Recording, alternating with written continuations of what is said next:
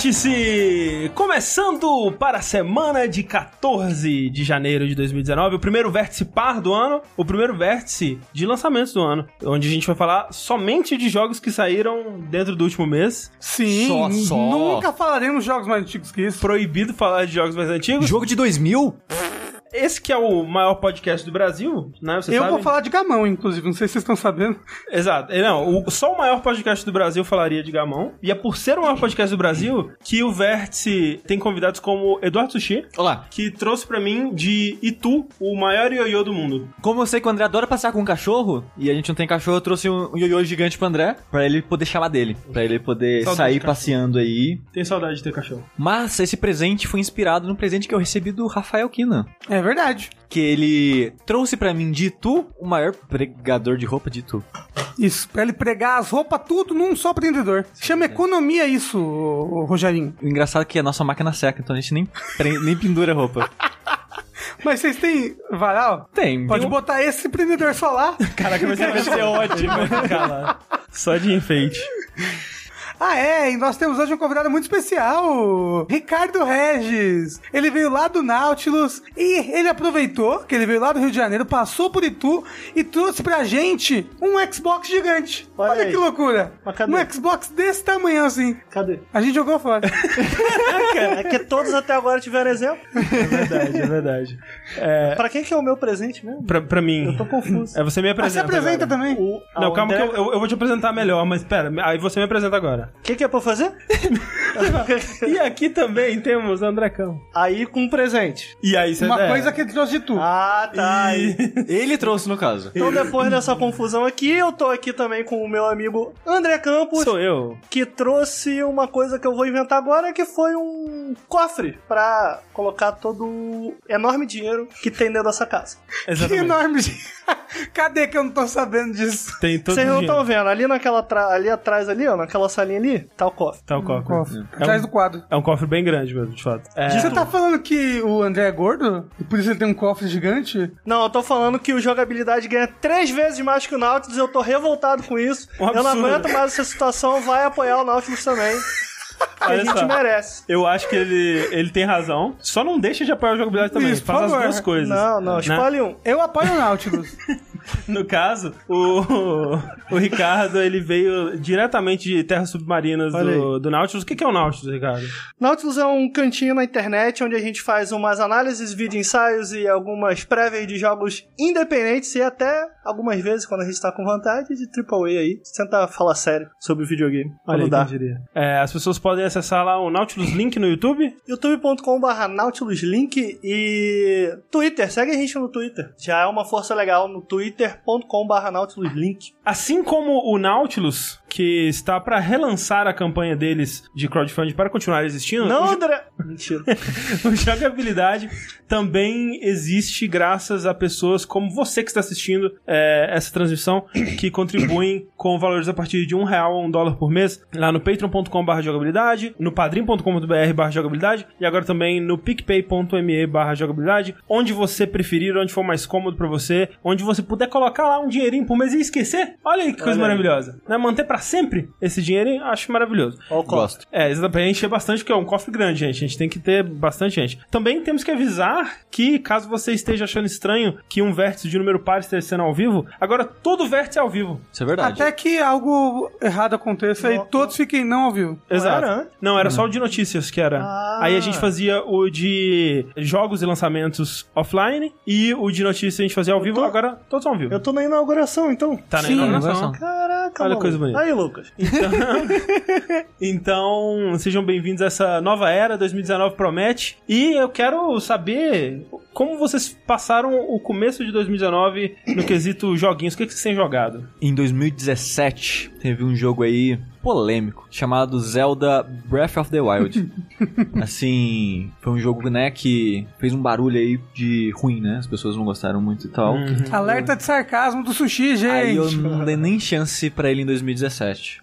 Mas, quando eu comprei meu Switch, ele veio com o Switch. Olha que loucura. E eu nunca tinha encostado nele até pouco tempo. Quando eu joguei, eu joguei no seu Wii U. Ah, pode crer. E eu joguei naquela época umas 10, 12 horas, talvez, assim, que eu explorei as duas primeiras áreas do jogo ali e fiz a primeira besta, porque a gente ia fazer um vértice em breve e eu queria ter jogado um, um pouquinho de cada coisa do jogo pra falar dele no vértice. E apesar de eu ter achado bom as coisas que ele fazia, tipo, nossa, que interessante. Você já começa com essas habilidades e o mundo, ele tá lá pra você brincar com essas habilidades e, blá blá blá. Apesar de eu ter achado esse conceito legal, eu enjoei muito rápido dele. Porque ele é meio que o mesmo loop, de novo, de novo, de novo, com algumas leves diferenças. Ah, esse acampamento de Goblin tem um contexto diferente. Ah, a maneira que você vai brincar com seus poderes nesse templo é um pouco diferente. Então, tipo, a lógica é a mesma com leves mudanças, assim, nas coisas que você faz. E nessas 10 horas, 12 horas que eu joguei, pra mim foi suficiente. Eu, tipo, porra, parece um bom jogo, mas eu tô satisfeito dele. Algo semelhante aconteceu com Monster Hunter pra mim. Só que no final de 2018, a Thalissa, ela começou a jogar ele. E como ela tava jogando ele, de vez em quando assistia um pouquinho. Aí assistindo ela jogar, eu pensei, porra. Principalmente, é importante colocar que eu tava com 3DS, deitado na cama,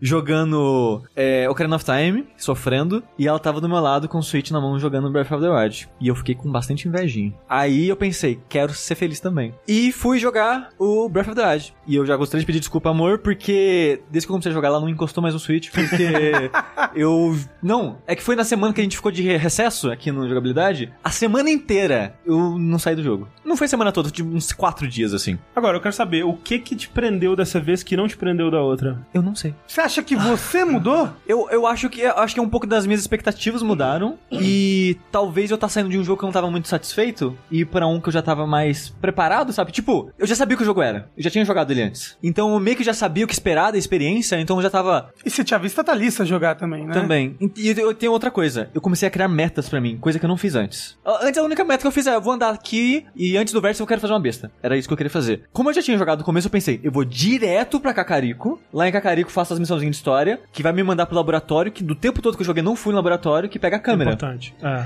Aí minha primeira meta é, primeira coisa, Cacarico laboratório. E aí agora, o outro laboratório, que é muito importante. É, foi a última coisa que eu fiz. Ah, essa é muito Mas só importante. que o Rafa viu meu jogo e eu tenho um leve problema na minha vida. Que algumas pessoas que acompanham a gente já sabem. Eu não consigo não fazer coisas em jogos que tem coisas pra ser feitas. Então, eu vou pra Cacarico, mas eu vou explorar cada centímetro do mundo até Cacarico. Eu não vou sair dessa área. Porque o, mapa é tipo Assassin's Creed antigo, né? Vai liberando aos poucos. Essa área que eu liberei, eu vou. Mas nossa senhora. Eu, Você eu- liberar o mapa, no caso, é, né? é, sim, sim, é. O mapa daquele lugar. Que é mais fácil você saber o que você está explorando ali. Então eu explorava tudo, tudo, tudo que eu conseguia. Beleza. Próxima área, cadê a torre? Olhava a torre, ia na torre, liberava o mapa, explorava tudo. Então eu criava metas na minha cabeça, tipo Cacarico. Até Cacarico eu vou explorar pra caralho. Laboratório. Até laboratório eu vou explorar pra caralho. Besta. Até a besta eu vou explorar pra caralho. Então eu ia, tipo, de área em área, de mini objetivos em mini objetivos. Que assim, mini assim, era coisas que tá ali do lado, mas no jogo, como eu explorava muito, demorava. E eu acho que isso deu um pace que me agradou mais, assim, sabe? Criar essas mini metas. E eu já tava mais acostumado com a ideia do loot bosta. O jogo não te recompensar tanto assim pela exploração e coisas do tipo. Então eu acabei me divertindo bem mais, assim. E eu acho que. Eu não terminei ele, porque o ano começou, a gente teve que começar a jogar outros jogos. Quem sabe no final do ano eu volto pra ele e termino. Mas até onde eu joguei, eu acho que ele é o meu segundo Zelda favorito agora. Só perdendo pro A Link Between Worlds. Que a Link Between Worlds é, ó... Não, é maravilhoso. O Link. Link Worlds é de fato o melhor. Você jogou o Breath of the Wild? Joguei, amo demais. É. Mas você- você fez alguma dungeon? Fiz só o elefante. Que é a pior dungeon, eu acho. Eu acho a pior parte do jogo que eu joguei até agora. Sim, eu amo muito Breath of the Wild, mas as dungeons são meio... É porque não são dungeons de Zelda, né? Mas falando de dungeon, é importante lembrar que eu sou teimoso. Quando o jogo fala pra mim não ir lá, a primeira coisa que eu vou fazer é ir lá. Então, Castelo do Ganon, não pisa lá sem matar a besta? O seu cu. Vou lá agora e vou terminar esse jogo. Eu quase terminei o jogo sem querer. Não, foi, não é divertido ir lá sem matar? É muito legal, mas cara. a, a parada é que Você achou o escudo? achei, eu fiz tudo. Cheguei no Ganon, tava matando tudo. Eu falei, ok, se eu não parar, eu acho que eu vou realmente terminar o jogo. Se eu terminar o jogo agora, eu não vou querer Pô, explorar o se resto eu do mundo. termino, eu, Aí eu morri. Eu dei kit de propósito pra voltar pro mundo e continuar eu, explorando. morri, eu realmente morri, mas eu achei. Cara, eu. Tá aí, eu, eu adoro essa dungeon é, Não, do não, castelo. ah, essa é a melhor é cheio de layers, é muito Sim, interessante, é cara. porque, tipo, Mas peraí, o jogo Mas- ele te fala pra não ir lá antes de matar as Não, bestas? Ah, não faz não, sentido. ele- tipo, você ele- pode ele, ir. ele, ele te incentiva a matar as bestas primeiro. Sim, mas ele assim. até fala, ó, tá ali. O Não, não, vizinho, não, mas é que ele fala, não vai lá que é muito perigoso, diminu- é, enfrenta as bestas que ela diminui o poder do Ganon. Não, então tem- o jogo ele tá de certa forma falando, ó, Uma coisa Ah, visual calma, te também. o né? que, que tem, vai- uma, o que, que significa, É, né? é. tem uma Sim. coisa visual também com os raios. Sim, sim. sim, é tipo, você chega lá perto, dependendo do ângulo que você aborda o castelo é, é muito perigoso. Só no ponto que eu tô agora no jogo é que eu consigo matar os Guardians de boa. Aham. E no comecinho eu tava com, sei lá, oito corações de vida, isso porque eu não comprei nada de estamina naquele momento do jogo. Então eu tava bem no começo mesmo. Eu tinha só ido pra Cacarico, não tinha feito nenhuma besta. Cacarico e o. e o laboratório, né, pra pegar a câmera. E eu tava, tipo, andando à toa em algum lugar do jogo, e alguém comentou: Opa, ouvi dizer que por trás, se você for pela água, é meio de boa. Alguém que se diz um NPC. É, um NPC. Eu falei, é agora que eu vou nessa porra. Eu fiz isso só, aí também. só pra ver qual é que é. É, foi o que eu fiz. E também. é a melhor parte do jogo pra É, mim disparado. é muito maravilhoso. E a música é muito boa. É, não gosto da trilha do, do Breath of the Wild. Mas, cara, o, o ritmo, a dinâmica de explorar lá é muito legal, porque ele pega um castelo que tá em ruínas porque foi atacado, né, centenas de anos e tal, e ele usa as suas habilidades, você poder escalar dentro desse, desse castelo, desse contexto. Então, tipo, é uma dungeon mais próxima de um Zelda clássico, mas ao mesmo tempo, você pode escalar a parede e ir pro teto e ir pro último chefe, Não, sabe? você tem um É milhão de caminhos ali dentro. Você pode, se você já tiver, por exemplo, a roupa do Zora, as cachoeiras, As cachoeiras, formam né? um caminho. Eu não, não. tinha na época que eu fui, mas depois eu voltei lá sim. Essa dungeon é o que, assim, nos leva a crer que o próximo Zelda vai ser ainda melhor, porque provavelmente ele vai ter dungeons mais elaboradas, né? Uhum. E assim, cara, se eles usarem o que eles aprenderam, né? Ou, ou usar da mesma fonte do que eles usaram pra fazer essa dungeon do o castelo, né? Porra, vai ser muito da hora. Não, A, é dun- ótimo. a dungeon da DLC é mais parecida com as É, dungeons jogo do jogo DLC. mesmo, né? As quatro bestas. Mas ela é bem bacana, mas ela é mais tipo desafio na sua cara. Isso é uma sala com um desafio, isso é uma sala com outro desafio. E, e esse momento do castelo foi quando eu senti que eu precisava entender as mecânicas do jogo e- usar dela. Tipo, quando você dá choque no inimigo, ele derruba a arma, mas ele logo pega em seguida, né? Ele vai correndo em direção- da arma e pegar. Mas, todo último ataque de um combo derruba o inimigo no chão, se ele tiver desarmado.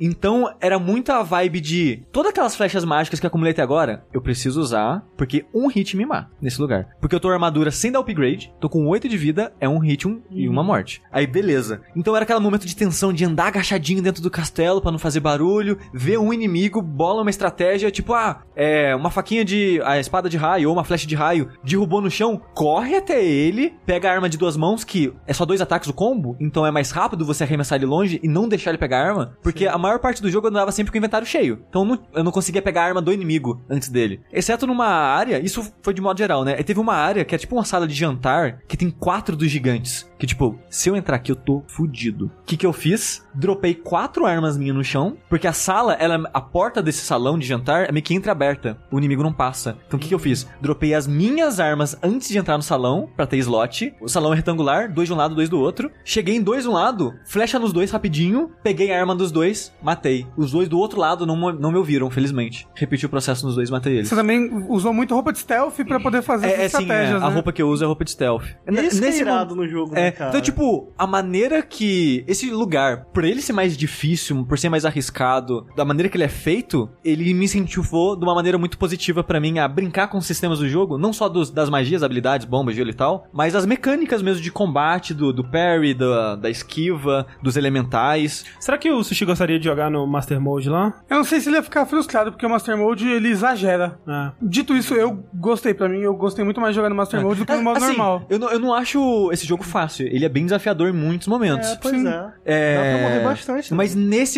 O tipo de desafio dessa dungeon é diferente de você tá andando no mundo e você encontrar um inimigo por ele e tal. Pra mim é muito isso que faz dele especial, assim, cara. É essa ideia de que. Liberdade. ele- eu, eu não diria nem liberdade. Sim, também. É, é- é um jogo de mundo aberto, afinal de contas, mas eu acho que o que ele faz diferente é como ele organiza o seu tempo dessa maneira. Tipo, o macro tá sempre lá, sabe? O castelo tá lá. Tipo, cara, você pode ir pra aqui. Mas você tem sempre esses pequenos objetivinhos que você mesmo traça. É. Cara, como eu adoro isso, sabe? Maravilhoso. Tipo, Eu gosto muito de subir no alto da montanha. Olha, achei um lugar ali, ali, ali. Marco no mapa Não, e esse é meu você- objetivo e a não- partir de e agora. não, é- sabe? e não é tipo, eu vou daqui a aqui. É, cara, eu vou daqui quando chegar ali, pô, tem aquele lugar lá É, também. exato. Cê- na tua cabeça, você já montou a rota, sabe? E- É, eu entendo quando o Sushi fala que, tipo, não tem é, recompensa por explorar, né? Porque o que ele tá se referindo é, tipo, ah, você vai encontrar um baú, vai ter uma arma que vai quebrar daqui a 10 golpes, ou então vai ter uh, rupee, Dinheiro. Né? Não, mas e tal. dinheiro nesse mundo é importante e flecha flecha também. Então quando eu acho dinheiro e flecha, eu fico feliz. Quando eu acho arma, que eu fico meio. Ah, é uma arma. Mas, tipo, pra mim, o, o ato de ir até um lugar novo e ver o que que tem lá, o fato de que eu vou ter mais lugares novos, pra mim já é o suficiente, sabe? Tipo, eu ainda não terminei o Breath of the Wild, sempre, tipo, acontece alguma coisa que me para, mas eu, eu devo ter o quê? Umas 60 horas nele. E eu tô com muita vontade de voltar pra, sei lá, enfim, terminar, quem sabe. E, tipo, velho, é um jogo tão gostoso de jogar, sabe? De, de explorar, assim. Eu, eu sinto que. Eu tentei fazer essa comparação no meu vídeo do, do Red Dead, no sentido de que, tipo, os dois jogos eles são muito parecidos, no sentido de que ah, o ponto A ao ponto B, ele é sempre legal, porque pode acontecer qualquer coisa. Você nunca sabe o que vai acontecer do ponto A ao ponto B, e você provavelmente vai encontrar alguma coisa de interessante no caminho. Só que é muito diferente, porque no caso do Red Dead, você vai encontrar um evento scriptado que todo mundo que jogou vai jogar. Tipo, você vai chegar, oh, porra, eu tava jogando Red Dead, aí eu encontrei um cara, ah, um cara com, com o braço machucado, você carregou ele no cavalo, levou até São Denis, foi amputado. Tipo, todo mundo teve essa experiência, exatamente essa experiência. No caso do Zelda, é emergente, né? Tipo, É porque as coisas conversam uma com a outra de maneira, por exemplo, o sushi resolveu desse jeito. Eu poderia, sei lá, eu jogo uma espada no chão e dou uma flecha de raio na espada É. pra fazer uma área de raio pros inimigos derrubarem as armas. Sim, sim. Tipo, as pessoas podem resolver as coisas dessas maneiras muito diferentes, porque o jogo é orgânico ali dentro, né? As Sim. o jeito como as, como as mecânicas conversam entre si. Sim, e tirando os, as quatro bestas e o Ganon, ele raramente aponta pra um lugar pra ir, né? Sim. Então, todo mundo vai jogar de um jeito diferente, né? Inclusive nas regiões, é cada um pra um canto. É, e tipo, a maior prova disso é aquela moça que descobriu com 90 horas de jogo que dava pra Pular pra trás. pular e fazer altas coisas. E, e essa moça eu queria dizer que foi bem peculiar isso que aconteceu com ela, porque essa dungeon que ela pulou, que ensina a parry e, a, e o dodge no tempo certo, é na cidade que o jogo te indica pra ir no comecinho e fica num lugar que, tipo, ok, é uma cidade que eu vou voltar com frequência, porque é a primeira cidade que se encontra no jogo, e você precisa do templo pra ter teletransporte pra lá. Ela não fez o templo, eu achei muito peculiar isso. Às vezes ela, tipo, não viu, sabe? É. E, e fica no caminho da fada também, foi, ah, ok. Ah, tipo, às vezes ela, tipo, ah, nem vou explorar essa região, foi explorar pra esquerda, Gerudo, sabe? sim. E aí não viu essa uma das primeiras coisas do jogo. Pois é. Se você seguir o que o jogo tá falando, porque, por exemplo, o Bruno foi pro sul, primeira coisa que ele fez no jogo, então ele ficou um tempão ali na praia, até achar Cacarico, ele fez um monte de outras coisas. É, eu fiz um, um bocado de coisa também, mas eu fui pra Cagarico logo no começo também. Mas falando isso sobre a exploração, eu acho legal o quão variado é esse mundo. Porque quando você joga os outros Zeldas, mesmo os 3Ds, pelo menos é, eu só joguei os do 64, né? Eu não joguei os GameCube pra frente. O mundo não é tão variado assim. E nesse é muito legal, cara. Porque, tipo, muda muito. E é, e é gradual, eles conseguem fazer um mundo que é, transiciona entre o deserto, entre a floresta, entre o vulcão, entre a parada de gelo, entre um, só um campo, uma planície e tal. De uma maneira que fica tão fluido e faz tanto sentido. E cada área meio que tem um sentido. Tipo, ah, essa área são várias ruínas, porque era a maior civilização antes da guerra. Então você vai lá, é tipo planície com ruínas. Aí você vai pro outro lado, é o vulcão, então é uma parada mais rochosa e vermelha, e você pega fogo se você subir demais pra próximo do vulcão. Então, cada lugar é tão variado e tão diferente no fio, né, na, na- na experiência de estar naquele lugar, em explorar, a maneira que você explora também muda, porque toda a geografia é completamente diferente, né, de área pra área. E eu achei isso muito legal, descobrir essas áreas novas. Por mais que vocês tenham revirado o olho no começo, quando eu falei que, tipo, ah, vou explorar cada pedacinho desse lugar antes de ir, eu tô achando isso muito legal. Por mais que ele não dê ótimos prêmios, ele sempre tem alguma coisa pra você. Se eu subir nesse poste aqui, É, isso é, tem um negócio no topo do poste, tem um cocôzinho lá, Não faz nenhum Um sentido. cocôzinho, no caso, um coroque. Um coroque. Que ele, ele te dá um cocô dourado. Ele te dá um cocô dourado. Não, e eu acho, a, a, para- a parada mais impressionante que eu acho do mundo de Breath of the Wild é tipo, cara, qualquer montanhazinha que você subir, ou qualquer, tipo, qualquer ponto que pareça que vai te dar uma vista pra algum lugar, vai ter uma vista de alguma coisa muito foda que você vai ver e, e tipo, vai te guiar pra uma próxima coisa. Sim, ou, ou se você pegar o level design do, do Great Plateau, que é um, um mini ecossistema ali do jogo, você vai ver que ele é absurdo. De, de tipo, caramba, se- quando você tá na primeira torre, você consegue ver as quatro shrines. De cada shrine você consegue sempre ver uma das outras shrines. É tipo, é perfeito o jeito como a geografia funciona. Não, e, e- como ela foi desenhada à mão, sabe? Sim, não. Quando eu tava jogando no Great Plateau, mesmo da primeira vez, eu tava tipo, cara, que trabalho maluco esses caras estão fazendo. Porque tá incrível isso aqui. E até legal também, que eu notei agora rejogando, quando você sobe na parte mais alta de Great Plateau, que não é a parte mais alta do jogo, a- o carinha tá lá, né? E ele fala, ô, aproveita que você tá aqui e olha em volta. E você consegue ver todas as torres do jogo, exceto uma, que é numa área que eu acho que não é pra você ver mesmo a torre daquele lugar. Uhum. Que é cheio de uma, meio que uma nuvem tampando assim. E você vê todas as outras torres do jogo. Tanto que eu marquei elas no mapa e tal. E é muito bem pensado isso também, porque agora você quer ir lá, olha, você já tem um- uma, uma guia, sabe? Você já tem uma torre pra aquele lugar. E mesmo que você não tenha visto lá, bom, é uma torre gigante, né? Você vai ver no caminho daquela área e tal. Então ele tem muitas ideias boas, assim, mas eu ainda sinto que ele é um jogo meio que. Não um protótipo, mas um começo, sabe? Eu, Começo do nova direcionamento que é, Zelda eu, vai eu- tomar. eu- eu sinto que ele é um jogo que ele tem uma profundidade, ele brinca muito com sistemas e mecânicas, né, a exploração dele é muito bem feita e tal, mas eu sinto que ele é um jogo que ele podia ser mais, sabe? Eu sinto que ele é um jogo até- simples demais. Então, talvez é porque a Nintendo ainda, né, molhando o pezinho nessa experiência e tal. tenho tanta dificuldade, cara, em.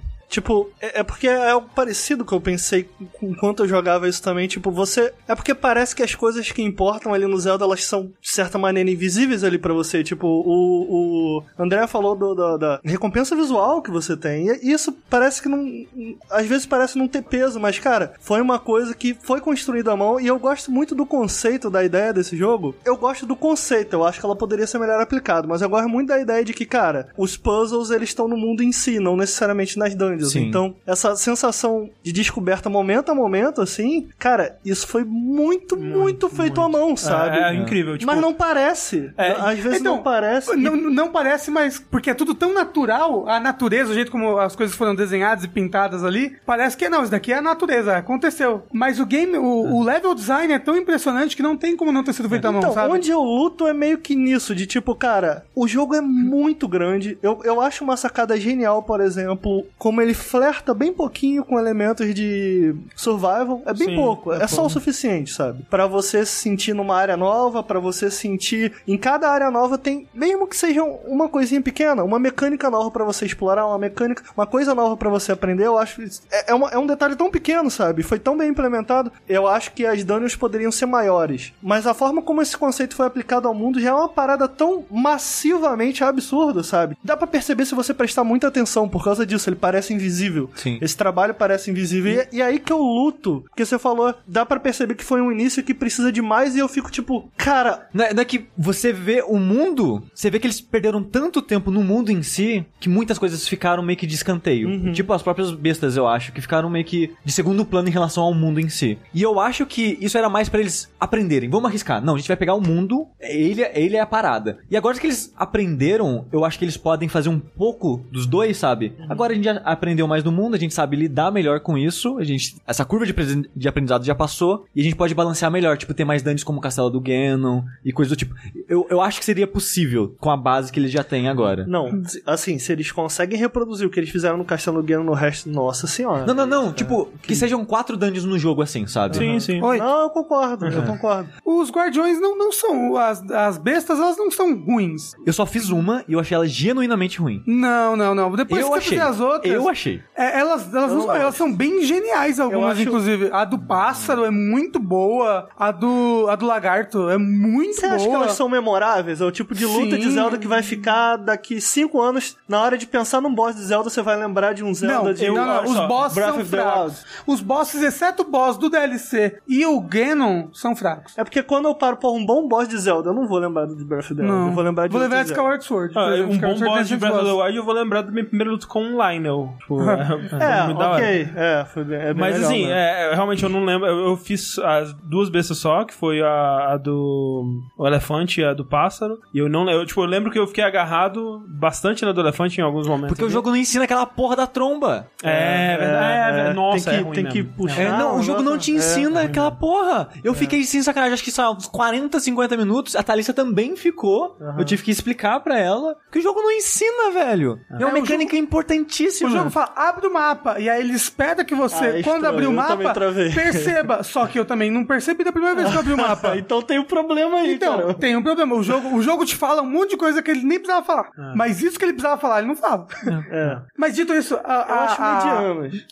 Ca- cada besta tem uma mecânica própria. Acho que a mecânica da tromba, que é a, do, a da besta da água, ela é a mais fraca mesmo. A da, a do pássaro é bem mais legal. Mas pra encerrar o Zelda, é uma coisa que você tá falando do, do mundo ser um puzzle. Os Korok eu acho que é vital pra isso funcionar. Porque ele pega um mundo e transforma ele em puzzle Sim. igual o Witness faz. Sim. Uma coisa muito parecida, que tipo, você começa a enxergar o mundo de uma maneira completamente diferente. Você vê uma pedra, você já pensa, peraí. Você vê uma árvore, opa, você olha pro padrão no mapa, você, pera, aquele padrão ali é suspeito. É. Então você começa a, a enxergar o mundo de maneira completamente É É, tipo, diferente. você olha, nós tem três árvores ali. Certeza que se eu for lá e, e fazer alguma coisa, vai me dar um coroque. E você vai lá e faz alguma coisa e dá um coroque. É, é isso que é a parada doida. Tipo, se- será que pra quase tudo é assim? Exato, Uhum. exatamente. É, esse que é o lance. É, perfeito. Só queria dizer que eu gosto da história, ninguém gosta da história. Eu Eu, gosto. eu gosto, eu, tô- eu gostei que eles fizeram, até onde eu vi, com a Zelda e com o Link. É, eu Sim. gosto o lance da, a- a- das fotos, né? Tipo, as, as cutscenezinhas lá são Não, bem eu gosto muito da, da personalidade da Zelda e jogando os DLCs dos Guardians também.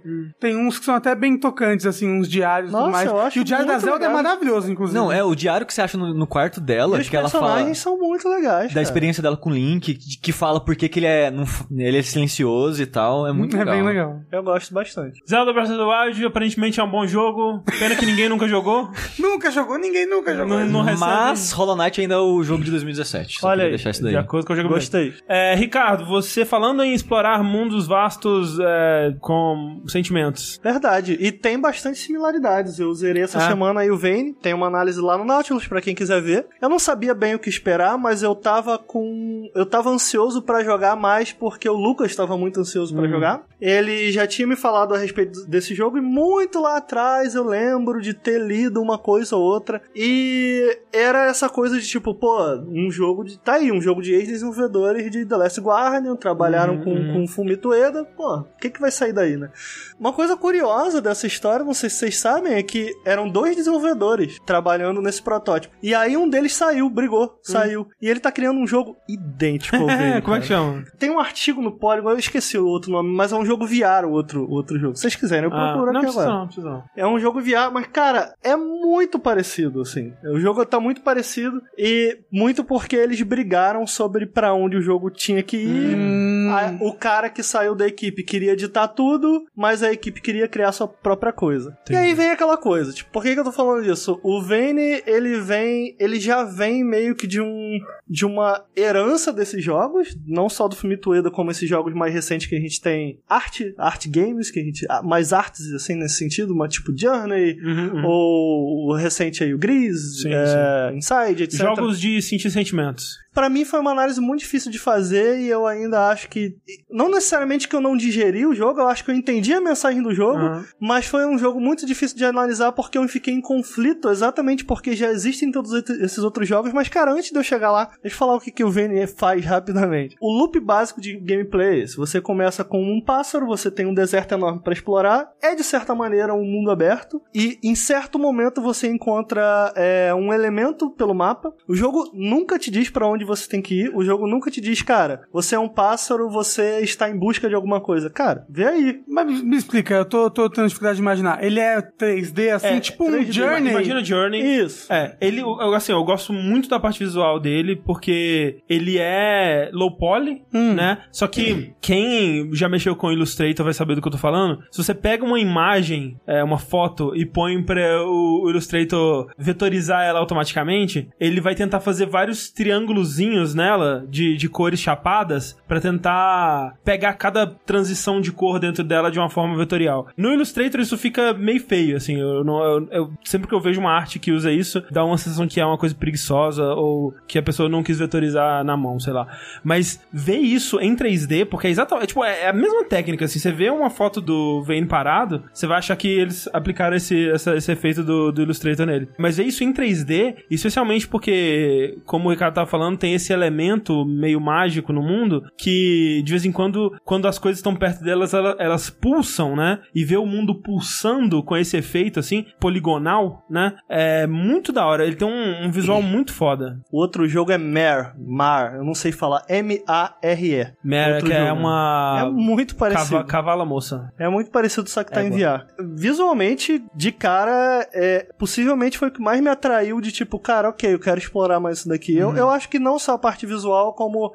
Ainda que ele não tenha um elemento de jogabilidade ali na parte de pássaro, por exemplo. de. é- é- ele não tem um peso, ele não tem uma profundidade ali na jogabilidade em, em como você voa. Você basicamente tem um botão de voar e é isso. Você voa pelo cenário. Sim, sim. Eu gosto muito da atmosfera que ele, que ele cria ali naquele início e eu gosto muito, não necessariamente do, do, do que ele faz, eu acho que às vezes ele comete erros, mas a pretensão dele de te entregar um mundo em que te chama a atenção de maneiras não diretas, que é algo que o É. Breath of the Wild faz. Eu tava lembrando um pouco de Zelda enquanto eu jogava, porque que nem eu tava falando, tipo, e o Ricardo tava falando também, quando ele te solta no começo, tipo, ele tem uma ceninha antes que você tá jogando com o humano, né, mas é bem rapidinho. Quando o jogo começa mesmo, você é o pássaro, Ah, você é um pássaro. É, e aí você tem esse deserto, né? E você tem pontos de interesse, assim, que você pode chegar. O máximo que ele te guia são coisas que você vai voando próximo dela, elas começam a brilhar, né? E aí você, ó, talvez tenha alguma coisa ali e tal. E você vai vendo outros pássaros também, né? E, e você é induzido a seguir esses pássaros, pra ver pra onde eles estão indo, né? E tem lugares que tem, né, uma aglomeração de outros pássaros e é, você tem o botão de voar e você também tem, como Journey, você tem um botão de, de fazer uma, um chamado vocal, né? De vocalizar alguma coisa. Que você pode chamar outros pássaros pra te ajudar a ativar certos objetos no cenário, coisas desse tipo, né? Sim, eu acho muito interessante como isso tudo, como eu não tinha visto trailer nem nada, foi, foi uma sensação de tipo, eu gosto muito do início, que foi algo que eu saquei o jogo ali naquele momento em que seu, o passarinho tá parado numa árvore, ele sobe, quando ele sobe uma, uma, um, um risco de crateras, te- como se quisesse Aham, tá te guiando. querendo te levar Uhum, pra algum uhum. lugar, sabe? Você percebe a intenção do desenvolvedor em querer conversar com você e tem algo que eu acho. Eu adorei a implementação disso, na verdade, é, é, que é, é, é- Há uma verdade naqueles elementos em que do pássaro ser atraído por coisas brilhantes, em Sim, especial sim. o corvo, né? Então não é um brilho, ainda que existem duas formas em que ele implementa isso, em que, cara, é um brilho bem pequenininho, lá de longe você vê um brilho e fala, por que que tá brilhando lá? Mas às vezes é um,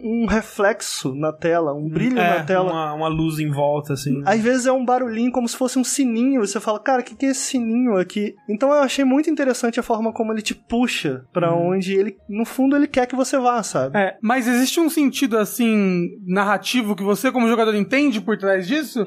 Tipo, eu- você entende, ah, caramba, o que que eu tô fazendo aqui? Sim. Ou eu tô só tipo seguindo? Ele é bem, assim, pelo menos até onde eu joguei com o tempo de jogo que tem, se demorou, você sabe? Entre 3 e 4 horas. Ah, eu devo estar talvez na metade, talvez, um, um pouco mais, assim. Eu tô na parte que tem os. O. a- Tá empurrando a bola. Uhum. Tá no Sabe? finalzinho. Tá no fi- cara. É Tá no mesmo? finalzinho. Porra, podia ter assistido um pouco mais. Tem. Tem essa cena e mais uma, aí acaba. Ah, ok. Eles te deixam bem solto nesse começo, e eu tava até. Nesse, nesse começo eu tava tipo, cara, qual que será que é desse jogo, né? Mas à medida que você vai jogando, você vai entendendo, né? Você tá falando que tem um, ele tem um loop, né? Quanto mais você joga, mais você vai vendo, ah, esse jogo é sobre isso. Esse é isso que eu vou fazer é, nesse jogo, né? Que é você começar como um pássaro, e, e nessa parte de pássaro você meio que é, consegue explorar o lugar e, e ver onde você tá, quais são os pontos de interesse aqui e tal. À medida que você vai explorando, você descobre que tem uma forma de você assumir uma forma humana, né? Que é quando você chega perto desse material que o. Brilhoso. Brilhoso que o Ricardo tava falando, que, tipo, pra mim eu tava mentalmente chamando de ouro mesmo. Parece ouro. Os desenvolvedores chamam de ouro. É. Eu acho que até aí, a parte em que eu tava intrigado na coisa, ele tava me interessando, mas eu sinto que quanto mais eu fui entendendo, eu- ele tem uma mensagem. Eu, eu- essa é a parada que eu fiquei dividido na minha análise, cara. De tipo, cara, eu acho que eu entendi a mensagem, porque tem isso. É uma mensagem críptica, Uhum. é, você tem que se esforçar pra conseguir pegar, nada novo. Mas aí quando você entende, corre o perigo de não ser bom. E foi aí que eu falei, cara, como eu avalio se eu achei que essa mensagem foi passada de uma forma correta, de uma forma que Ah, teve ah. E como eu avalio se, cara, essa mensagem, o que no final das contas, por mais que eu não esteja certo, mas a teoria que eu criei enquanto eu joguei, Aham. e, e para mim, na minha cabeça, se formou de uma maneira que faça sentido, como é que eu avalio se isso é bom ou ruim? Cara, isso foi muito difícil pra Ah. mim avaliar um jogo. Ele tem um elemento que ultimamente tem me deixado muito em conflito, que é essa. Eu acho que o Gris fez isso também, eu fiquei um pouco em conflito, não sei se vocês jogaram, que é a gamificação de um sentimento, sabe? Eu, eu não sei ainda o que pensar sobre isso, de Qual, tipo. qual, qual parte do Gris você diz? Eu joguei ele recentemente. Você concorda que o Gris tem um sentimento específico que ele quer que você sinta? Que é grief? Que é. como é que fala? Luto. Luto, Correto. luto. E aí, ao longo do jogo, ele tenta, entre aspas, gamificar esse sentimento. Ou seja, ele tenta, ao longo do jogo, te convencer daquilo ou te, te fazer criar empatia, ou até mesmo pela forma como ele trata a narrativa dele te fazer sentir aquilo também. Não, eu- eu acho que ele personifica o luto no Gris naquele monstro que te persegue e que quer te engolir e que não quer te deixar avançar. Eu acho que não, isso é. Eu, essa é a eu- eu- questão, eu eu, acho não que acho que funcionou. Esse é o meu ponto. Ah, eu, eu, eu acho eu- que funciona até, tipo, até, eu- até pela cena final, sabe? Em que ele realmente. Eu gosto do jogo, eu gosto do jogo, mas não gosto como ele tenta. Não necessariamente que isso seja um problema, tipo, ah, não gamifique meus sentimentos, mas tipo, cara, eu não acho que a forma como ele gamifica isso, a forma como ele tenta me fazer, como Journey, por exemplo, e aí, e aí esse é o ponto, essa é a minha grande dúvida. Pô, cara, será que eu deveria estar comparando esses jogos a Journey? Será que isso é justo fazer essa comparação? E essa foi minha dificuldade em tentar entender o que eu não gostei e o que eu não gostei do Não. jogo, comparando, traçando é, é, elementos de outros jogos que eu acho que fizeram isso de alguma maneira, como os- os próprios jogos do Fumito Ueda, o Aiko, o Shadow of the Colossus, o, o The Last Guard, e que eu acho que, cara, no final eles deixam essa mensagem, mas, cara, eles deixam essa mensagem convincente. No final você sente, no final de Shadow of the Colossus você sente o peso das ações do, do Sim, sim. No final de Gris eu não sinto o peso dos acontecimentos que aconteceram nela ao longo do jogo. Então, cara, eu acho que o jogo falhou gamificar aquele sentimento. É isso que eu quero dizer. Mas é que tá, você fala que será que deveria ser gamificado isso? O negócio é que a arte é você expressar seus sentimentos, ou seja o que for, através de algo, certo? Mas esse algo pode funcionar ou não. Então, mas Como é. você define se funcionou ou não? Esse foi a minha Mas é que guerra. pode eu funcionar que é- pra um e não pra outro. É, aí que entra a subjetividade, É, né? é, é, é que nem quando você olha pra uma arte que é mais abstrata, assim, alguém pode olhar pra aquilo, caramba, né, isso daqui parece como se fossem rios de lágrimas, não sei o quê. Você pode olhar pra um jogo e uma pessoa pode entender e sacar aquilo, e aquilo clicar com ela, certo? Concordo. E pra outra pessoa pode não Mas clicar. É mais, é mais eu não tô querendo definir o que eu achei, assim. É mais eu tô querendo definir qual foi a minha luta na hora de colocar no papel. Sim, sim, é sim. tipo, não é como, sei lá, se você pega o roteiro de Red Dead, talvez você lê e fala, cara, isso aqui é um bom roteiro, isso daqui não, ou não é. No, no caso desses jogos, não existe um roteiro, sabe? É, é- muito da, da, da coisa é construída ali na sua própria cabeça. E talvez avaliar isso pra mim foi difícil. Mas, mas o jogo, é, ele, ele, ele queria, ele tem um objetivo de te mostrar tal sentimento. Vamos supor, ainda mais esses jogos são mais artísticos. Como eu falei, o Gris ele quer te passar luto. Porque a história toda é sobre luto, é sobre como a, uma personagem vai enfrentar esse luto que ela tá passando. Esse jogo que você tá falando, Vayne, ele tem uma mensagem assim também. Eu acho que ele é sobre os perigos ou os males da tecnologia ou do. Transformação. Transformação. Pra mim, o tema é transformação. Ok, entendi. Foi a, a conclusão final que eu cheguei, de tipo, cara, tentar avaliar a história por si só sem olhar pra outros jogos. Mais ou menos. Vejo minha análise. Mas a, a conclusão que eu cheguei foi tipo, cara, eu acho que o tema é de transformação. Eu acho que eu entendi a mensagem final. Eu não senti o peso dessa transformação. Cara, transformação leva tempo. Não é uma coisa em que você instala, a transformação acontece, você consegue sentir o peso daquilo, você consegue sentir o porquê as coisas se transformaram, sabe? Eu acho que no final das contas foi onde ele falhou. Eu gosto muito de muitas coisas que ele faz. Eu acho que ele tem muitos bugs, não sei se você é, então, pegou. ele, é- ele faltou muito polimento ali, eu muitos acho. bugs. Tipo, tem. E é Frame foda- rate também? Nossa, no- eu joguei no PS4. E é. foda porque isso te afasta do jogo, né? Não, cara, eu não ligo muito pra frame rate, mas assim, velho, assim, tinha um momento ali que tava, eu, eu chutaria uns 10, 12 FPS, assim, constante, assim, que era foda, assim. Mas tô gostando, eu, eu quero muito voltar e terminar ele. Eu gosto muito do que ele faz nesse sentido de te soltar no mundo e deixar você descobrir.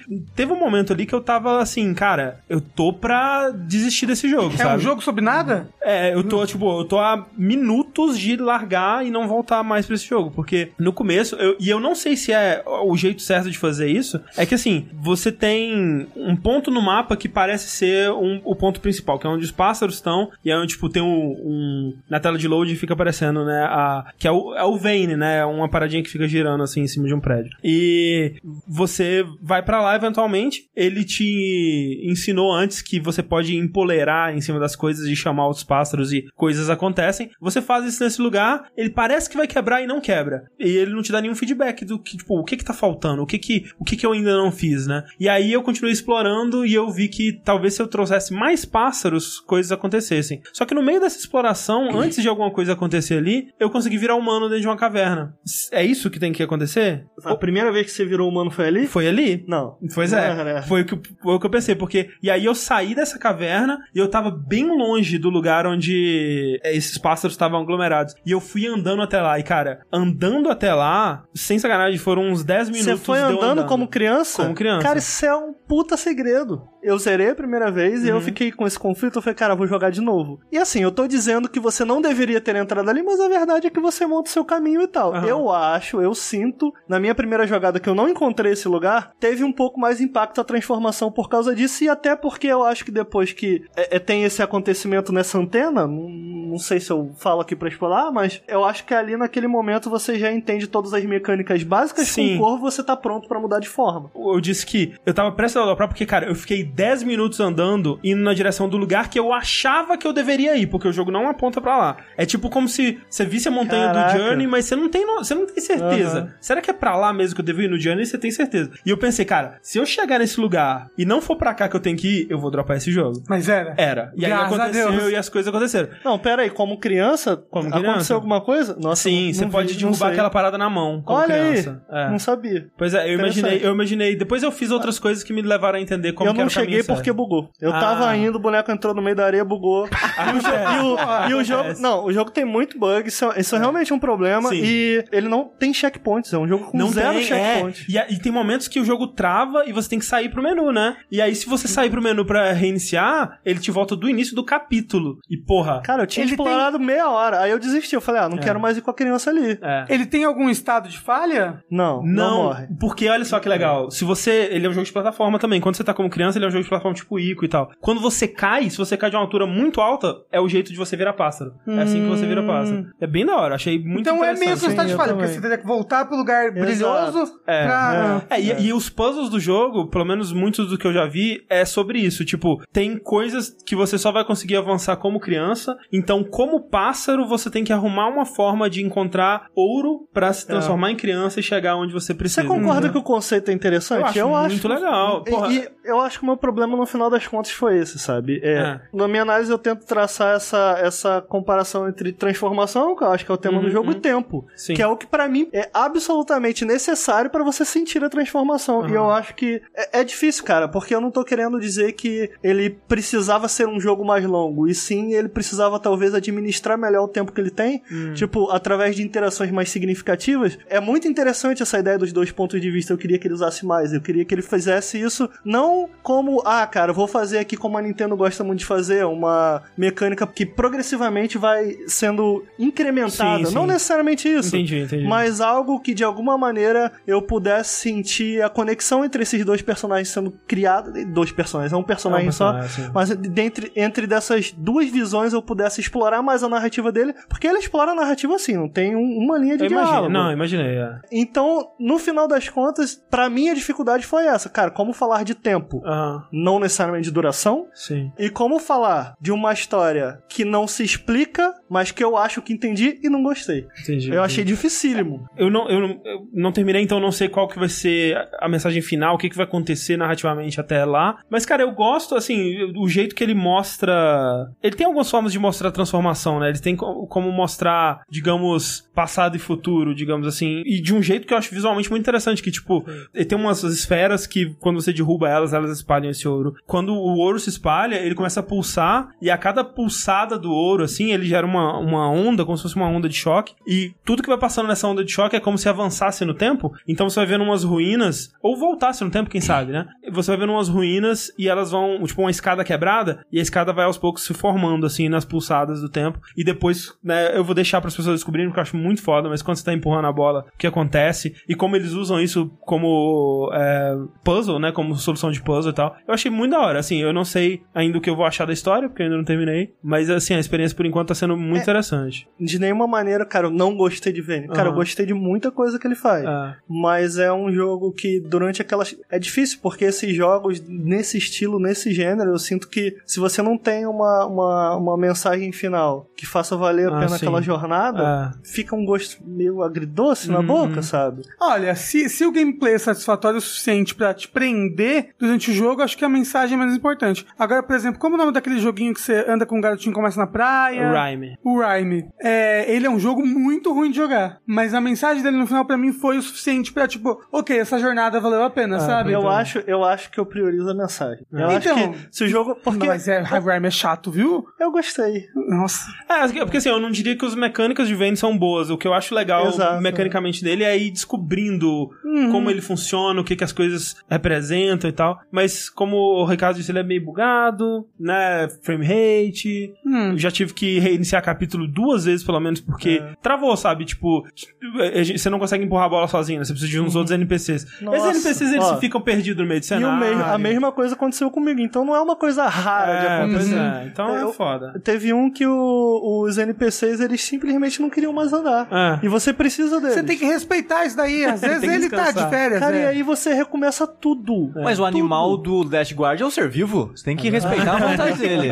O cozinho dele pisca. Não E assim a gente encerra a vida. Mas que detalhe, hein? Meu Deus. Rafa, você Oi. que presta atenção nesses detalhes mais sórdidos dos videogames, o que, que você tem jogado? Eu joguei André, um jogo muito bom. Um jogo que é uma continuação de jogo passado que você já tinha jogado, inclusive. Na verdade, já falamos Uma, aqui. uma continuação, você já falou que é um jogo que eu gostei muito mais do que eu achei que gostaria. Só que se eu fosse mais inteligente sobre mim mesmo, eu teria percebido que eu ia gostar mesmo bom dele. Porque ele é bem um jogo que é a minha cara. Que é, acabando logo com o mistério, Guacamole 2. Olha aí. Olha só, comprei Guacamole 2 lá do Switch, comecei a jogá-lo e ele é igual Guacamole 1, gente. É, isso. Próximo jogo. Não, não, não, não, não. Assim, ó. A galinha é completamente diferente. A galinha do jogo é completamente diferente. Inclusive. A galinha é, é, muito mais hábil. Você tem duas formas, né, durante o jogo. Você tem a forma de humano e a forma de galinha. No outro jogo, você também tinha a forma de galinha, mas ela agia mais como uma Morph Ball. Isso. Ela só servia pra você passar por espaços apertados. E o negócio é que nesse jogo, durante a forma humana, eu acho que você não pega absolutamente nada que você não tinha num, também no final do jogo, sabe? Então, o jogo como humano é igual, é idêntico ao, ao primeiro jogo. O que ele muda e o que ele traz de novidade aí pra Guacamole é a forma de galinha, que nesse jogo tem praticamente tudo que você pode fazer como humano, você meio que pode fazer como galinha. Sim. Né? Tipo, a galinha ela tem habilidades diferentes que servem pra quebrar Você precisa usar na luta é, também. você precisa usar na luta pra quebrar alguns escudos e tudo mais. No final da vida, inclusive, ela fica a coisa mais forte do jogo é a galinha. Na verdade. Acho que isso é o pior pecado do jogo mesmo é isso. Ele não. Ele é um repeteco do primeiro jogo em relação ao personagem humano. Porque tudo que você vai pegar de novo e falar, caramba, isso é igual a Camille 2. É, é, é no formato de galinha. Mas eu acho que ele evoluiu bastante artisticamente. Eu não sei sentir que o, ele- o jogo tá muito bonito. É, Porque o- todo o cenário dele, no fundo, ele é todo em 3D. sim, sim. Ele é um 3D que é como se fosse. Como se ele fosse feito texturas num metal, sabe? É, vocês já viram essa- essas artes assim, que você compra na praia? Que é como se a pessoa tivesse batido num metal assim, formado uma imagem com isso? É isso. Então o jogo é todo assim, de maneira que quando você faz algum movimento que gera luz, ele reflete no, no cenário atrás. Então ele não é um cenário 2D, mas ele é um cenário 2D. Ele é, um, ele é chapado, mas com textura. Com relevo. Isso, ele é um cenário 2D com relevo. Olha aí. Com relevo 3D. É bem, bem, bem bacana. Chama normal mapping isso aí. Talvez.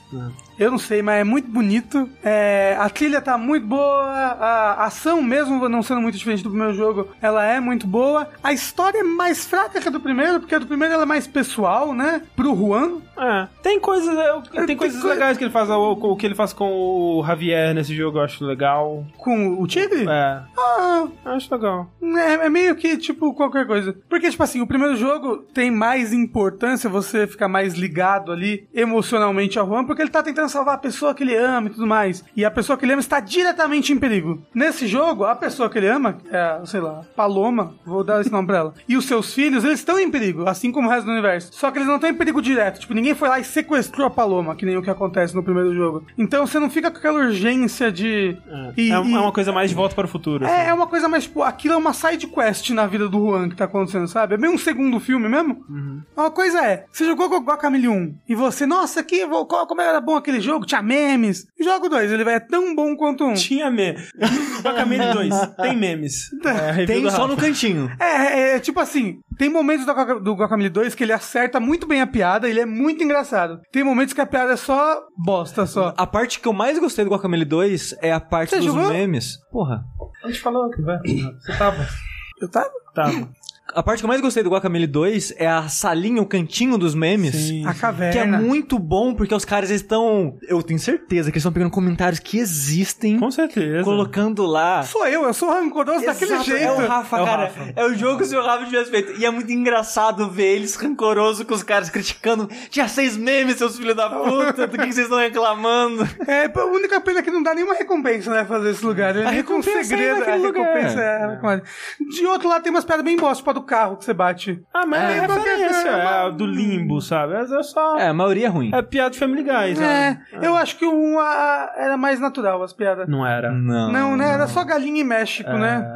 É, ok. E meme. Giant Bomb contra Destructoid. Então, falando de jogo antigo, já que Guacamele é um jogo pré-histórico, Pré-histórico, o 2, então? nossa ainda. Eu vou falar de um jogo que é de 2001, mas ele teve um relançamento agora no comecinho de 2018. E eu falo relançamento porque a Capcom trata assim o que eu acho bem curioso, que no caso é Onimusha Warlords, que é o Onimusha 1, ou o que você preferir chamar. E aí é curioso porque você pensa, é um remaster, né? Tá saindo pra PS4, as novas gerações, vai estar em Full HD, 60 frames. Eles fizeram uma parada interessante de que fizeram também no Resident Evil Remake, que eles pegam o mundo pré-renderizado e faz um tratamento em cima daquela imagem que eles têm os originais Sim, ainda. pega o original sem ter a compressão gráfica Exato. e tal. Então, Mas no, no remake eles refizeram, né? A coisa Não. Em 3D? Não, não, não, não. Não é um remake. No Resident Evil Remake. Ah, tá. Não, no Resident Evil Remake é... é, é, é No os- GameCube, eles refizeram Sim. tudo. A versão de PS3 e PS4, eles pegaram a base original e colocaram ela sem compressão. Isso. Ah, é? Sim. Ah, que loucura. E é isso que fizeram com o Onimusha. Então, o mundo pré-renderizado, você sente que é um CG de 2001, mas ele tá mais bonito do que se você jogasse direto no emulador de PS2, por exemplo. Uhum. Que o emulador de PS2 ele vai melhorar os polígonos dos personagens. O mundo não consegue melhorar muito, né? É, porque já tá pré-renderizado, né? Exato. Então, o mundo funciona bem, eles colocaram a câmera um pouco diferente, eu acho, pra encaixar o widescreen, né? O mundo ser widescreen agora em vez de 4x3. Então eles fizeram um bom trabalho de adaptar e você pensa, é um remaster. Porque até coisa que é remake, tipo o Crash e o Spyro, os Eles estúdios chamam de de, remaster. remaster. Mas não, porque esse jogo, ele não tem tipo HD, remaster, não, é só Onimusha Warlords, que é o nome original, e nos créditos tem dois créditos. Tá com o nome de crédito original e crédito port. Então, na cabeça da Capcom, esse jogo é um port, o que eu achei curioso, é só isso. Não, não muda em nada o jogo, mas só que eu achei curioso. Mas como eu comentei, eles fizeram esses vários tratamentos visuais no jogo, que faz ele ficar mais palatável, né, atualmente, mas eles fizeram uma coisa que, cara, não funciona nada. Eu não sei se eles já lançaram um patch, que eu só joguei na semana antes do lançamento. Eu não sei se saiu um patch do dia de lançamento, alguma coisa assim, porque eles criaram uma iluminação nova no jogo. Eu não sei se não tinha, não lembro como é que era no PS2. Mas agora eles colocaram pontos de iluminação novas e colocaram pro personagem criar sombra nele mesmo. Então, tipo, faz de conta que seu personagem tem um chapéu. Só um exemplo, não tem personagem com chapéu no jogo. Tem uma luz de cima pra baixo nele, o chapéu vai fazer a sombra no rosto. Sim. Esse jogo faz algo do tipo, ele ativa isso. E hoje em dia quase todo jogo tem isso, jogo grande e tal. Só que o jogo já é feito pensado nisso, né? A a iluminação, os modelos, as coisas. Tanto que né, no, no Metal Gear Solid 5 tinha, né, um, um cara que era um diretor de iluminação, por exemplo. Esse jogo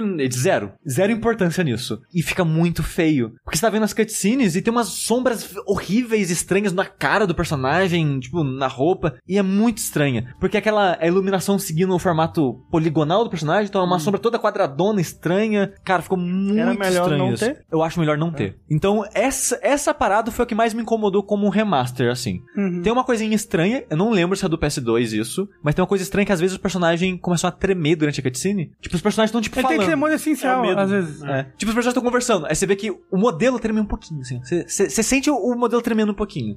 Por que? Eu não sei. Mas é de boa, porque isso acontece em cutscene, a sombra é o jogo todo, mas você também não nota tanto quanto em, quanto em cutscene. Uma coisa legal dele, ele colocou vários idiomas. Você pode jogar em japonês e inglês agora. Você Com pode colocar- áudio, né, em japonês. com, isso, com áudio, japonês ou inglês, e legenda em vários idiomas. Não tem português, mas tem vários idiomas. O que é bem legal, porque, né, de novo, o original não tinha isso, né? Você tá nos Estados Unidos, é só dublado com legenda em inglês e foda-se. E aquela parada da Capcom, que eu acho muito bom, porque tinha muitos jogos da época que não tinham legenda, que a legenda já é já embutida, pronta, não sai de lá nunca, tipo Resident Evil. Aqui você pode desativar e ativar a legenda, não tá naquela fonte clássica de jogos antigos da Capcom, tá numa fonte genérica moderna. E eles refizeram, curiosamente, o menu e a HUD. Ah. Porque tem muitos jogos de remaster, assim, tipo é, Devil May Cry. Cry, que eu lembro que as pessoas reclamaram muito na época. Que os vídeos era qualidade 4.3, cagadinha ainda, com, mega comprimido e tal. E o menu também era 4.3, mega comprimido e feio. 4x3, no caso. Isso, 4x3. E aqui não, eles refizeram o menu. Bom, Ele é a mesma estrutura de menu, os mesmos botões pra mexer e tal, mas ele tá refeito.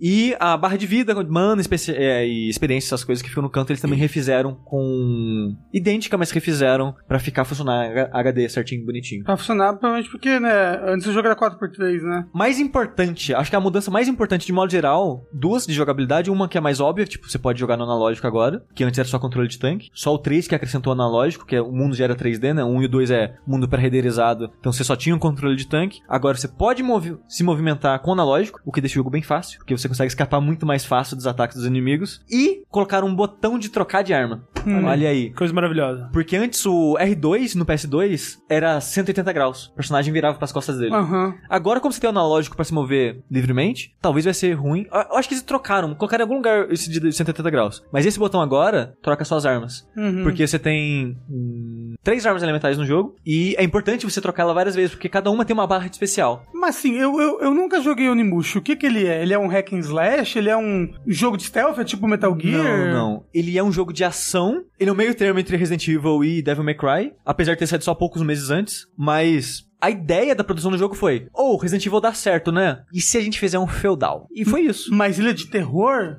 Ele tem monstrinhos e coisas pra dar atenção assim, mas terror Uns não é. yokai. O É. Devil May Cry não surgiu um pouco disso também? Os dois É. surgiram da mesma coisa. Mas- mas- Olha tipo- só, a gente tem um Dash maravilhoso que lançou em dezembro agora, contando a história toda de Mas, mas, Devil ó, May Cry 1. apesar das pessoas falarem que Onimusha nasceu como Resident Evil, ele não nasceu como Resident Evil. Ele nasceu como uma interpretação de Resident Evil na era Sengoku. E é isso, ele não, ele não chamava Resident Evil em momento algum. O Devil May Cry chamava Resident Evil. Ah. Era uma era antes de criar Dragon Ball? Ah, E- igual- entendi a piada. Olha aí.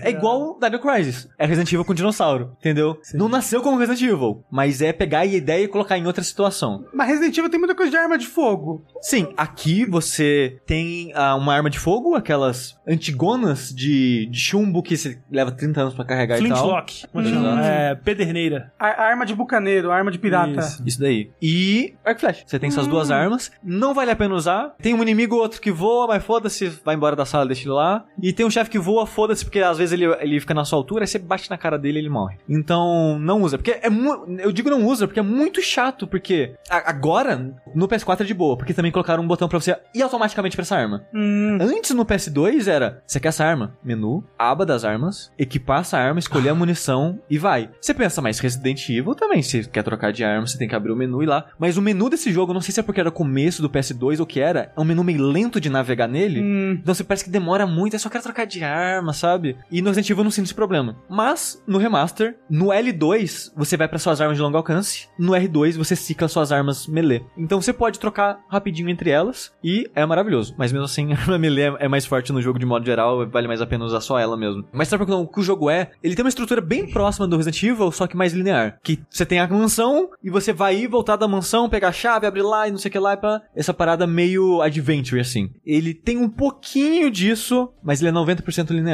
Você começa o jogo, tenho que ir pro castelo. Aí você na floresta, chegando no castelo, que seria a mansão do jogo. Quando você chega no castelo, você sempre sabe muito bem o que você tem que fazer. E é sempre bem linear o que você tem que fazer. Uhum. Mas o jogo, ele estrutura de uma maneira que você vai fazer meio que um vai e volta entre alguns lugares ao longo dele. Mas é sempre bem linear, assim, bem direto. Bem guiado. É, bem guiado isso. Mas eu gosto muito, mesmo que ele só brinque com essa estrutura, é uma estrutura que eu gosto. Então, eu acho divertido. E o combate dele, apesar de ser muito simples, porque, cara, 2001 era antes do Devil May Cry, começou o desenvolvimento também cedo, então não teve influência, né? Então, são dois jogos da Capcom que existiram ao mesmo tempo, com filosofias diferentes de combate. E apesar dele não seguir a linha de, de combos e dinâmico e esquiva, o que ele faz é muito parecido, se preparam, com Dark Souls.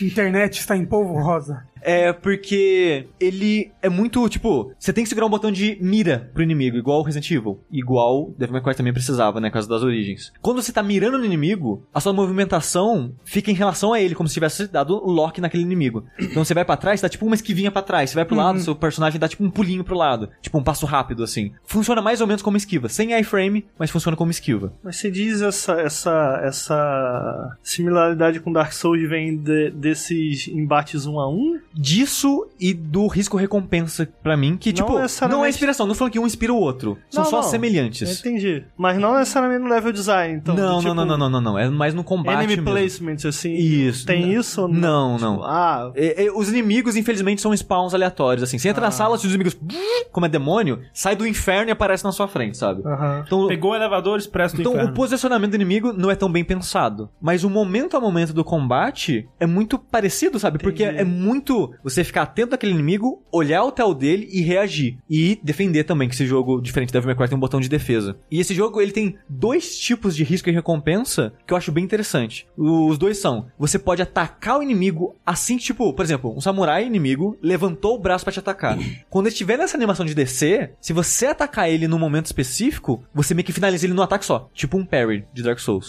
Ou você pode fazer algo que é tipo um parry mesmo, que é defender no momento exato que vai te acertar. Aí o inimigo vai, tipo, vai dar um brilho, tipo, entre você e o inimigo. Tipo, pá, defesa perfeita. E o inimigo vai, tipo, abrir os braços pra trás. Se você apertar o ataque, tipo, na hora, tem que ser bem rápido, você finaliza ele também. É mais fácil fazer esse do contra-ataque, por causa... da- É mais fácil acertar o timing da defesa do que o timing do... é, de quando o inimigo abaixa a guarda. Mas eu acho muito legal, eu adoro jogo que tem isso Ah, sim. de, dessa parada do risco e recompensa. E é um jogo que tem poucos itens de cura e você se depende mais de drop de inimigo, porque Onimusha, até onde eu sei, foi o jogo que começou com essa parada de mata inimigo, aparece orbe vermelho, orbe azul, orbe amarelo, que o... Você suga, né? Sim, Tem- você só suga Ah, pra é sua mão. verdade, é, tem um, você aperta um botão, né? Você tem que apertar um É, botão. é, E tem crer. estratégia nisso também. Porque você mata o inimigo, a experiência tá no ar. E ela some. Sim. Então, tipo, quando você vai parar o combate com os outros inimigos, que raramente tem um só, pra absorver essa experiência. E tem outro porém. Se você absor- absorver várias alminhas ao mesmo tempo, você ganha um bônus. Então, tipo, eu quero matar esses inimigos rápidos e absorver tudo de uma vez só pra ter um bônus, ou eu vou ser safe, matar um, afasta a suga. Mata um, afasta a suga. Então, esses pequenos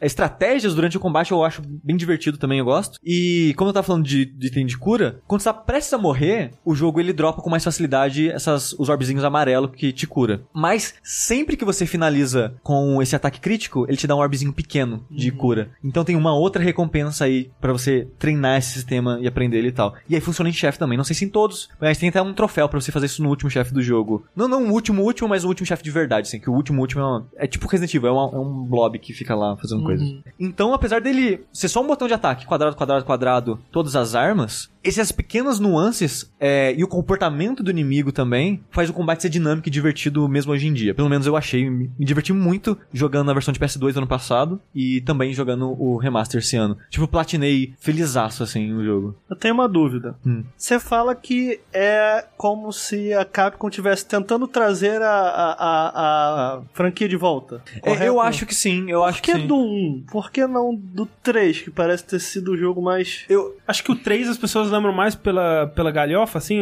mas eu acho que o 1 e o 2, principalmente o 2, eu acho, ele é tido como o melhor da série. É mesmo? É, eu Porque acho. eu só joguei O o, dois? 3 na É. minha vida. Na época do PS2, eu só tinha jogado o 2 e o 3, eu não tinha jogado o 1. Aham. E na minha cabeça, eu gostava mais do 2. Aham. Eu joguei o 1 agora, pela primeira vez no ano passado e agora no remaster, e fui jogar o 2 e o 3 aí no, no mundo. E eu acho que do que eu joguei, eu não terminei o 2 e o 3, joguei tipo umas 2, 3 horinhas de cada. Na, na verdade, o 2 eu tô perto de terminar, o 3 que eu joguei só um pouquinho. Eu acho o 3 é o melhor de todos. É mesmo. É, porque o- É. o 2 ele tenta ser RPG e não funciona pra mim a estrutura de RPG que ele tentou criar nele. O 3, ele era o meu favorito, mas eu sempre achei que era. que eu tava errado. Mas, e- mas assim, eu gostava do 3 na época, não por sistema de combate ou game design, eu não lembro, na verdade, porque tem muito tempo que eu joguei. Eu gostava porque eu achava uma história muito inusitada, tipo o Samanowski no carro com o Jean Renault do lado, sabe? Eu achava muito da hora, sabe? Tipo, com a- com- não, não com o Jean Renault, né? Porque o Jean Renault tá no, No outro mundo, né? passado. Mas ele com a, com a esposa, eu acho, dele, assim. E uma fadinha, sabe? Tipo, eu achava muito. Cara, que jogo louco, sabe? Sim, e eu é achava muito verdade. divertido isso. Mas eu realmente não saberia dizer qual que é o mais. É, qual que é o melhor. Mas assim, eu acho que é pra eventualmente lançar os outros também, né? Sim, então sim. lançar na ordem. Como o André disse, eu acho que também é pra eu lançar acho na muito ordem. estranho o lançamento na ordem em uma época que a gente já tá tendo essas coletâneas. É, então, o fato de não ser É coletânea é estranho. estranho. É, é, isso eu concordo, isso realmente é estranho, mas eu acho que é pra, tipo, vamos lançar logo, vamos Será que vai vamos- dar certo, sabe? eu acho que é será tipo- que é uma eu- boa estratégia? Eu acho que é tentar botar o pezinho na água. ver- Alguém ainda lembra desse negócio aqui, Onimush? Mas ó, eu tenho uma teoria maluca. Olha vai estar aí. errado? Provavelmente. Cra- Crazy Theory. No jogo, tem um troféu que chama See You Next Fall. Te Olha vejo no próximo outono. E tipo, Mas isso é quando você cai e morre no jogo. Então, Não. see you next fall. é quando você derruba o inimigo de um lugar alto. Mas, cara, podia ser qualquer nome. É E, verdade. sabe, por que colocar esse termo específico, sabe? É muito cara de. No final desse ano, no Não. outono dos, dos Estados Unidos e tal, o Onimusha 2 tá aí. Porque eu acho que a, maior, a parte mais difícil e trabalhosa deve ser tratar né, as imagens pra ficar em HD, os assets e essas coisas.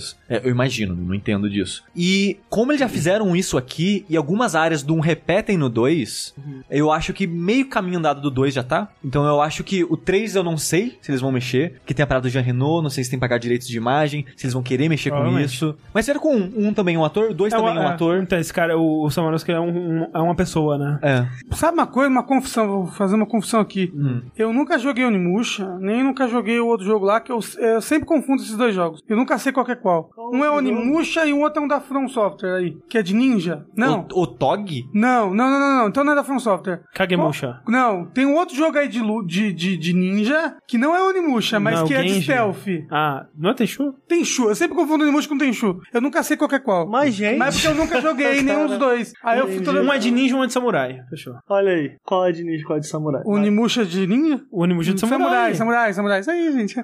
O Jean Renault aí era samurai? Não, já não é um policial da França. Ah. Em tempos Não, modernos. não é, do, não, é, não é do livro da Agatha Christie? E é isso aí, gente. O remaster foi um bom remaster. Tá com um preço ok no Steam. No Steam dá um bom preço, que acho que tá 40 e poucos. No Shone tá 60, é ok. Aí no PS4 tá 70 e pouco, aí já fica complicado. Porque é um jogo que da primeira vez que eu joguei, foi 4 horas pra terminar. Ah, é pouco, né? É, é bem curtinho, é bem Olha aí. curtinho. Mas é um jogo que é gostoso rejogar ele pra você fazer os desafios que o jogo propõe, né? Que tem troféu de termina sem upgrade, termina sem aumentar a barra de vida e sem usar item de cura, só as almas dos inimigos e tal. Eu achei divertido fazer. Se você gostar do jogo e achar que esse valor por 4 horas foi pouco, eu acho que vale a pena você rejogar. E tem rank também, igual a Capcom gostava de fazer na época. Tirar rank S nesse jogo é legal. Olha aí. O, alguém no chat disse que tá 60 reais no Switch. Olha, É verdade, também. Switch, eu tinha esquecido. É verdade. Olha É um bom é um no Switch também. Falando de jogos com elementos nostálgicos aí, quem não tem uma nostalgia pelo nosso querido Samurai, Samanosuke, eu quero falar sobre um jogo que puxa muitas influências de Earthbound, né, do, da série Modern aí, da, da Nintendo, que é um RPG recém-lançado chamado Y2K, ou YIIK. É, tipo, é YII de número romano 2K, Y2K, ano 2000. É, porque o jogo se passa em 99, vai ter tem É. coisa de virado ano 2000. Antes de mais nada, eu queria fazer a denúncia, a crítica, que ele se passa em 99, mas a estética dele é de começo dos anos 90. Então, por favor, corrijam isso. Tem uns triângulos, Isso. vários triângulos é, coloridos. co- color- coisa colorida, tipo é, propaganda Nickelodeon, sabe? Uhum. É total a estética dele. E isso não existia mais no final dos anos 90, não. Isso é começo dos anos 90. Final dos anos 90 já tinha internet. Final dos anos 90 é Limp Bizkit, gente. Internet é importante pra história desse jogo e o nome do jogo é horrível. Não, o jogo é difícil, não é? Porque a gente fala, ah, o Y2K. A pessoa vai, vai, vai, vai, vai pesquisar e vai, como é que ela Até vai? no. eu acho que eles sabem que o nome é horrível, porque ah, uma das primeiras coisas que eles fazem assim: ah, esse jogo aqui, o Y2K, se pronuncia assim, tá bom? Os desenvolvedores acharam que seria uma boa ideia ter o 2 com o numeral romano e tal. Enfim, é, o que, que é o jogo? Ele é um, um RPG bem na pegada de RPGs japoneses, digamos, da época do Super Nintendo, PlayStation 1 e tal. E ele tem essa pegada Earthbound que ele se passa nos tempos modernos, né? É sobre coisas sobrenaturais, coisas estranhas e inexplicáveis acontecendo numa cidadezinha e você, um sujeito normal, que dessa vez não é uma criança, né? Você é um, um adulto pós-graduado, Dessa é, vez. voltando para a, a sua cidade Sem rumo na vida. sem rumo na vida, você vai investigar e aí você vai formar uma par e tudo mais. Algumas coisas que, tipo, eu não tinha. Eu, eu lembro de ter visto sobre esse jogo há muito tempo atrás, mas eu não lembrava visualmente dele na minha cabeça. Ele é todo 3D, né? Ele não é pixel art. E eu, cara, eu gosto muito do estilo visual principal dele. Porque ele tem alguns estilos diferentes e eu nem. Eu, eu acho que nem todos eles funcionam tão bem assim. Caralho, ele pegar a interface de Final Fantasy e colocar do jeito que tá aqui Exato. é horrível. Não, parece RPG Maker. Nossa, é, é é bizarro. feio. Mas assim, ele, é porque ele tem alguns estilos diferentes. Tipo, ele tem essa a interface dele que eu, eu acho que não funciona. Por algum motivo, quando ele vai mostrar quadros na- nas paredes e coisas do tipo, ele põe uma foto que eu acho que é bizarro.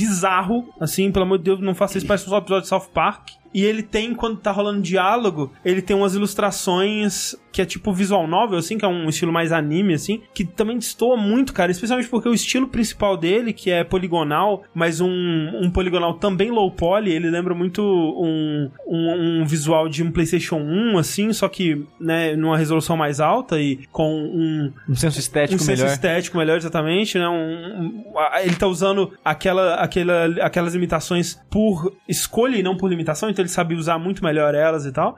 É. E, e essa, e essa parada do quadro, pra mim, é mais gritante com a moça do arcade. hum, Eu esqueci o nome dela agora, mas ela no jogo, ela tem uma cara tipo de muito puta. Muito. Ela tá te olhando com um olho de um assassinato, sabe? Aí, quando aparece o balãozinho dela, é uma pessoa ali, de boa. É. Tá normal. É, e eu, cara, eu, eu gosto muito da, da- dos personagens na arte principal, sabe? Quando tem cutscenezinhas que mostram eles mais de perto, eles têm uns enquadramentos legais que eles usam assim, eu acho que funciona muito bem. Eu acho que não precisava é, de ter é, de ter esses outros estilos, acho que eles só distraem do estilo principal. É, eles também usam uma coisa que tá na moda agora, que eu acho que a gente precisava até chamar, dar um nome pra isso, que é, é aquele stop motion em 3D, né? Que acho que a primeira vez que eu vi, pelo menos, foi no Guilty Gear Xrd, e agora tá muito em voga por causa do filme do Homem-Aranha, no Aranha Verso, que é quando você pega um modelo 3D, só que você anima ele como se fosse 2D. Não você, é, é quase como, como se fosse realmente um stop motion em 3D. Você tá pegando né, frames daquela animação e, e- que é tridimensional, mas usando ela bidimensional.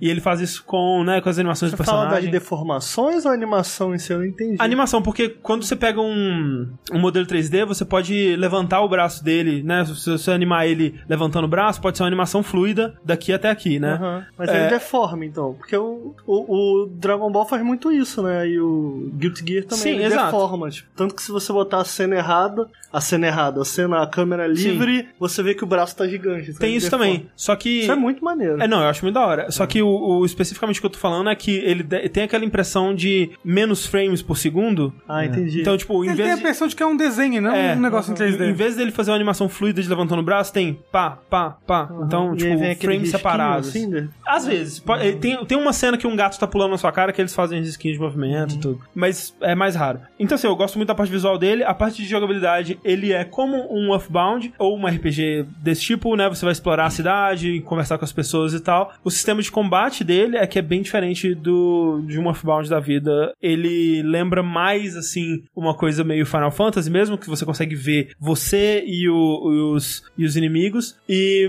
ele tem gimmicks que me lembram um pouco um Paper Mario ou Super Mario RPG mesmo, que você tem gimmickzinhas pra atacar e pra defender, né? Então, vamos dizer, quando você começa, você tem uma arma que é um disco, né? Então, quando você vai atacar com um vinil, um disco de vinil. Então, quando você vai atacar com um disco de vinil, aparece o disco sendo colocado numa vitrolinha e ele vai girando. E aí no disco tem demarcações coloridas. Se você apertar quando a agulha tá passando na demarcação amarela, você dá um hit a mais. E aí ele vai girando e você tem que acertar o timing, né? Tem uma outra personagem que depois entra pra sua party, que o minigame dela é bem mais simples, que você puxa o analógico pra trás e quando estiver no verde você solta. E aí, se você soltar no verde, você dá mais hits, né? Também Paper Mario. É, pra defesa, é parecido também. É, co- é, parece uma barra, e se você apertar o botão na área amarela, você defende e você toma geralmente metade do dano. Mas se você acertar na área vermelha, que é bem pequenininha e mais difícil de acertar, você desvia, então você não toma o dano. Mas é um, um risco-recompensa, né? Tipo, eu vou ir na amarela que é certo ou eu vou arriscar na vermelha e se eu errar eu tomo dano completo, entendeu? Então, ele tem umas coisas que são legais assim. O que eu criticaria nessa parte do combate e também da exploração, né? Porque ele também tem exploração de você ir num cantinho, aí tem um baú, né? Aí no baú tem dinheiro, itens e tal. Ele tem bastante disso. O que eu criticaria nessa parte toda é que me parece que tudo é um pouco mais lento do que precisava ser. Olha, eu senti isso e eu não senti um pouco, eu senti muito, porque principalmente o protagonista, que você começa a primeira dungeon no jogo, você só usa ele basicamente, então você tem que usar muitas vezes esse ataque do disco, que aparece Uhum. é o disco, não é tipo, atacou, aparece animação, não É, é. exato. Aparece a vitrola, aí o disco desce na E aí ele vitrola. começa a girar Aí devagarzinho. começa a girar devagarzinho e vai ganhando velocidade. Hum. E tem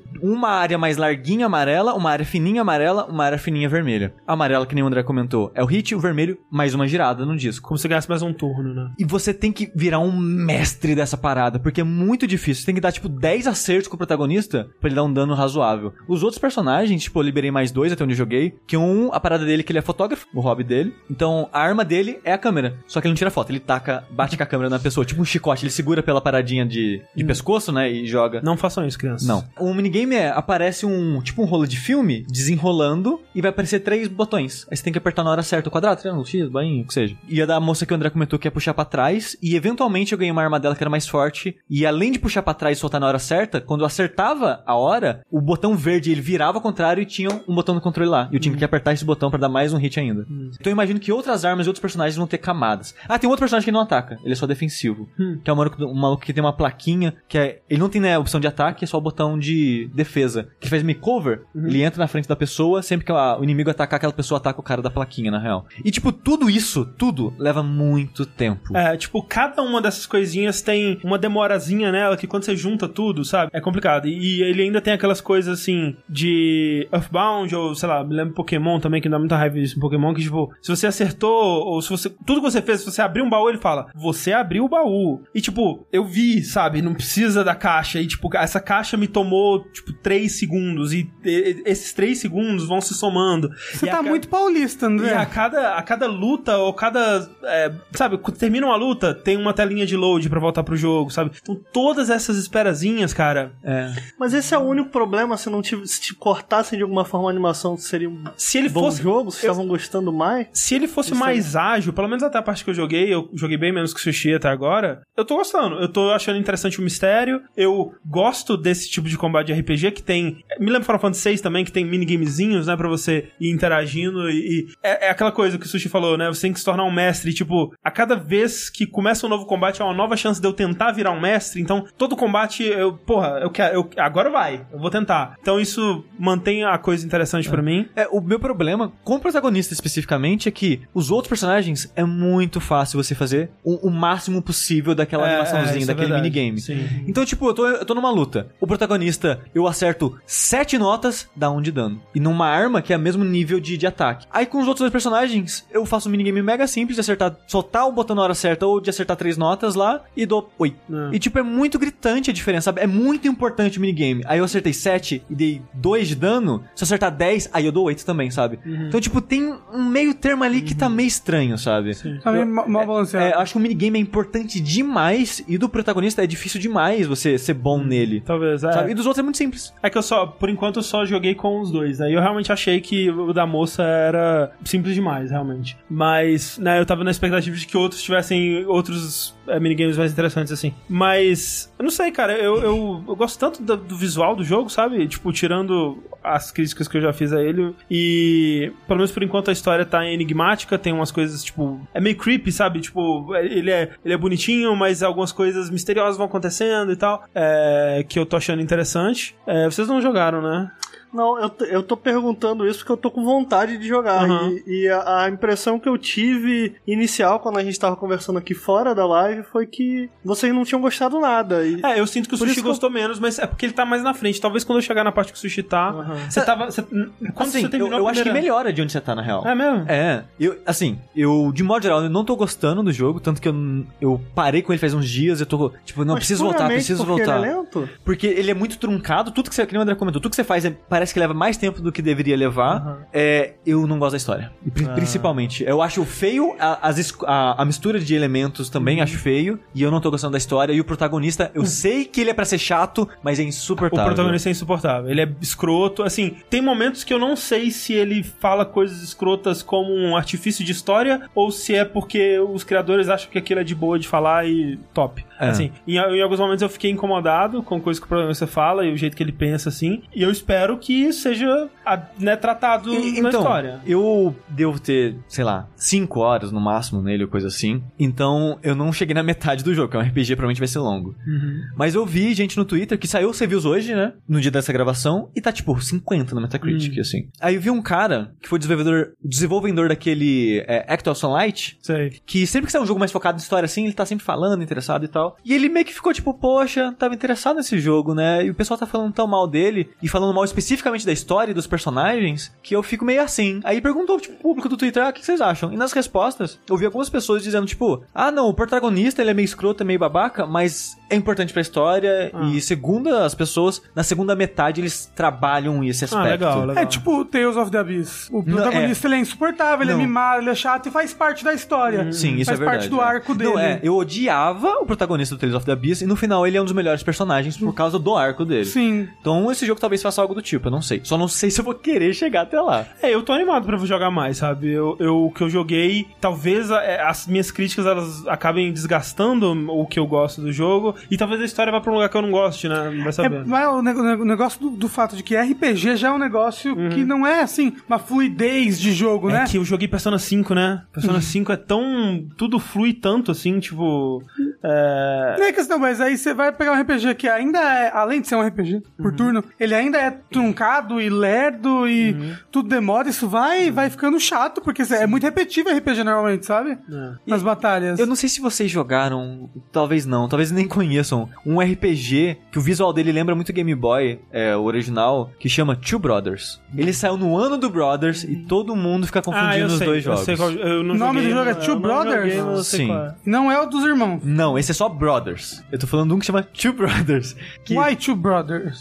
é, é do mesmo pessoal. Do Y2K? É. Hum. E eu não joguei, só ia perguntar se alguém conhece, se alguém tinha jogado pra Eu ter não alguma joguei, eu base. conheço, mas não joguei. Não. É, É. meio triste, né? Eu fico triste Sim. quando esses jogos. Ele tava um bom tempo independente. Independente. É. Ele tava um bom tempo em desenvolvimento. Sim, sim, sim. E eu fico meio triste, assim. Eu tava ansioso porque vendo o trailer, o visual dele chama atenção. muito E a eu ideia- visualmente muito bonito. Não, ele é muito É, bonito. eu e parecia ter muita bonito. personalidade, porque já mostrava o cara né, lutando com vinil e coisas do tipo. É, E isso- tem essa pegada do Earthbound e você fica, Sim. pô, interessante. Eu, antes de jogar, eu tava com um preconceitinho, porque o que eu lembrava dele era isso, essa pegada bem anos 90 e tal. E eu tava é, muito achando que ele seria uma coisa na pegada daquele Crossing Souls, que é tipo Stranger Things, o RPG. Ah, sim. Que é reverência, anos 80, nossa, punheta, anos 80. E eu não, eu não tenho muita paciência, eu acho. Era tipo, diferente, né?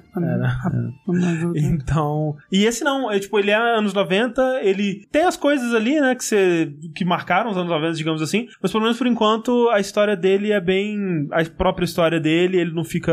nostalgia, sabe? Pelo menos por enquanto. É isso. Y2K. Y2K. Você jogou mais alguma coisa, Ricardo, que você quer compartilhar conosco? Acho que não, joguei no final do último ano o Below, mas já faz um tempo aí, e joguei recentemente, zerei na verdade, o The Eternal Castle Remastered. Ah, é, qual que é? Como- Fala um pouco sobre esse jogo. É, eu acho o mais interessante do jogo, não que eu não tenha gostado do jogo, mas o mais interessante é a história dele. Vocês viram que deu até uma tretinha, não? Mas Não o que, que é esse Eternal Castle Remaster? Então, É, era... Como é que é o nome? Era, É isso mesmo? é, é, é esse o nome, The Eternal Castle Remastered, só que ele não Castle, remaster- Castle. Castle, é. De castelo? O Castelo Eterno. Remasterizado. É. Isso, só que ele não é remaster de nada. na Ah, não? verdade. Não. É, Ah, era é uma que- jogada de marketing, e aí para- uma galera ficou meio puta assim com isso, porque... Mas era uma jogada de marketing mesmo ou era só uma piadota? Não, não, a é, ideia- é de marketing porque há uns anos atrás, tipo uns dois anos atrás, em algum fórum de emulador e colecionadores, alguém apareceu, olha, achei, achei esse jogo de DOS esquecido, perdido, que ninguém nunca viu. Tipo, só imagens,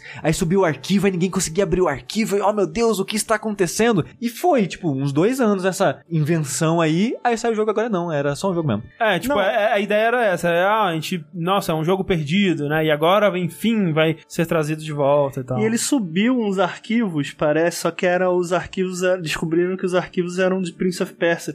Dava pra você acessar, a comunidade conseguiu acessar, tipo, o menu da parada.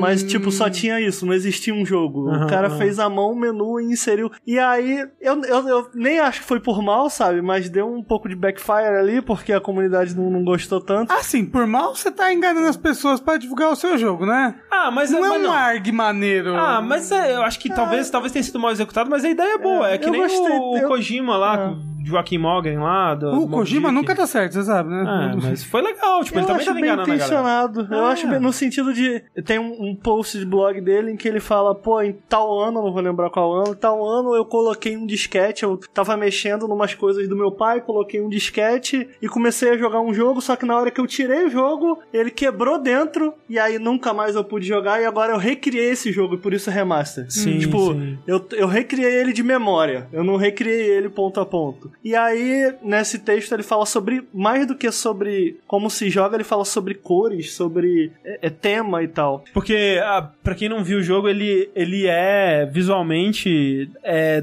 assim como o Obradinho ele representa visualmente o que era possível num jogo de Macintosh, né? Com aquelas. É, é, um, um bit, né? Apenas uma cor na tela. O Eternal Castle ele representa visualmente, mas assim como o Obradinho com muito mais potencial gráfico por trás disso, né? Coisa que aqui o computador daquela época não seria capaz de fazer, mas usando as limitações visuais, digamos, né? Porque ele é, é todo ciano e magenta, né? Como se fosse um monitor de EGA. Ele é antes, pré-256 cores, né? Digamos assim, aqueles jogos mega antigos mesmo. Então, o lance com o jogo, tipo, primeiro, eu amo o gênero. Hum. Eu amo o gênero. Qual que é o Eu- gênero? Eu, amo Cinematic Platform. E pra quem não sabe, é tipo. O Prince- Limbo. Não, tipo Prince of Persia, Out of This World, o Flashback, etc. Heart of Darkness, Heart of Darkness. que eu amo, amo. Tinha amo demais. cachorro. Nunca É, recentemente paciência, saiu um jogo que também eu gosto muito, saiu em dois, 2018, que foi o Forgotten End também, que é um, um, um cinematic plataforma. Eu gosto muito como ele faz essa troca de,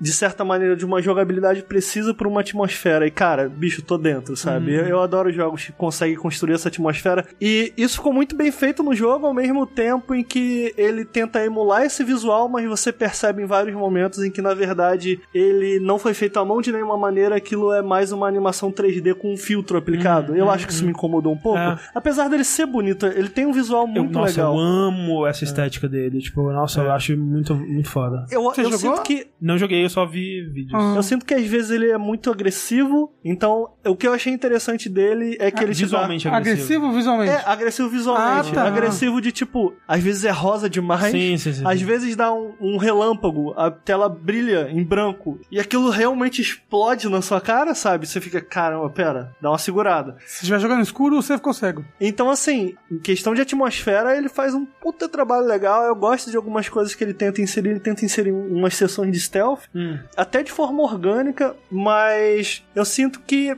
Ainda que ele seja um bom jogo, ainda que eu tenha gostado, ele é bem curto, ele tem uma liberdade, ele parece olhar pro gênero e falar, cara, o que que a gente pode fazer diferente com coisas que as pessoas fazem hoje, sabe? Ele tenta, de certa maneira, repensar o gênero, de alguma maneira, sabe? E eu não acho que funciona, Sim. sabe? Tipo, é, eu gosto de muita coisa que ele faz, eu gosto muito do visual dele, eu gosto muito da atmosfera, mas no final, quando eu terminei, eu falei, ok, isso foi, foi legal, foi divertido, mas eu ainda fico com Ele os é- jogos antigos. Sim, ele é curtinho? Ele é bem curto, deve Ah. levar no máximo umas três horas.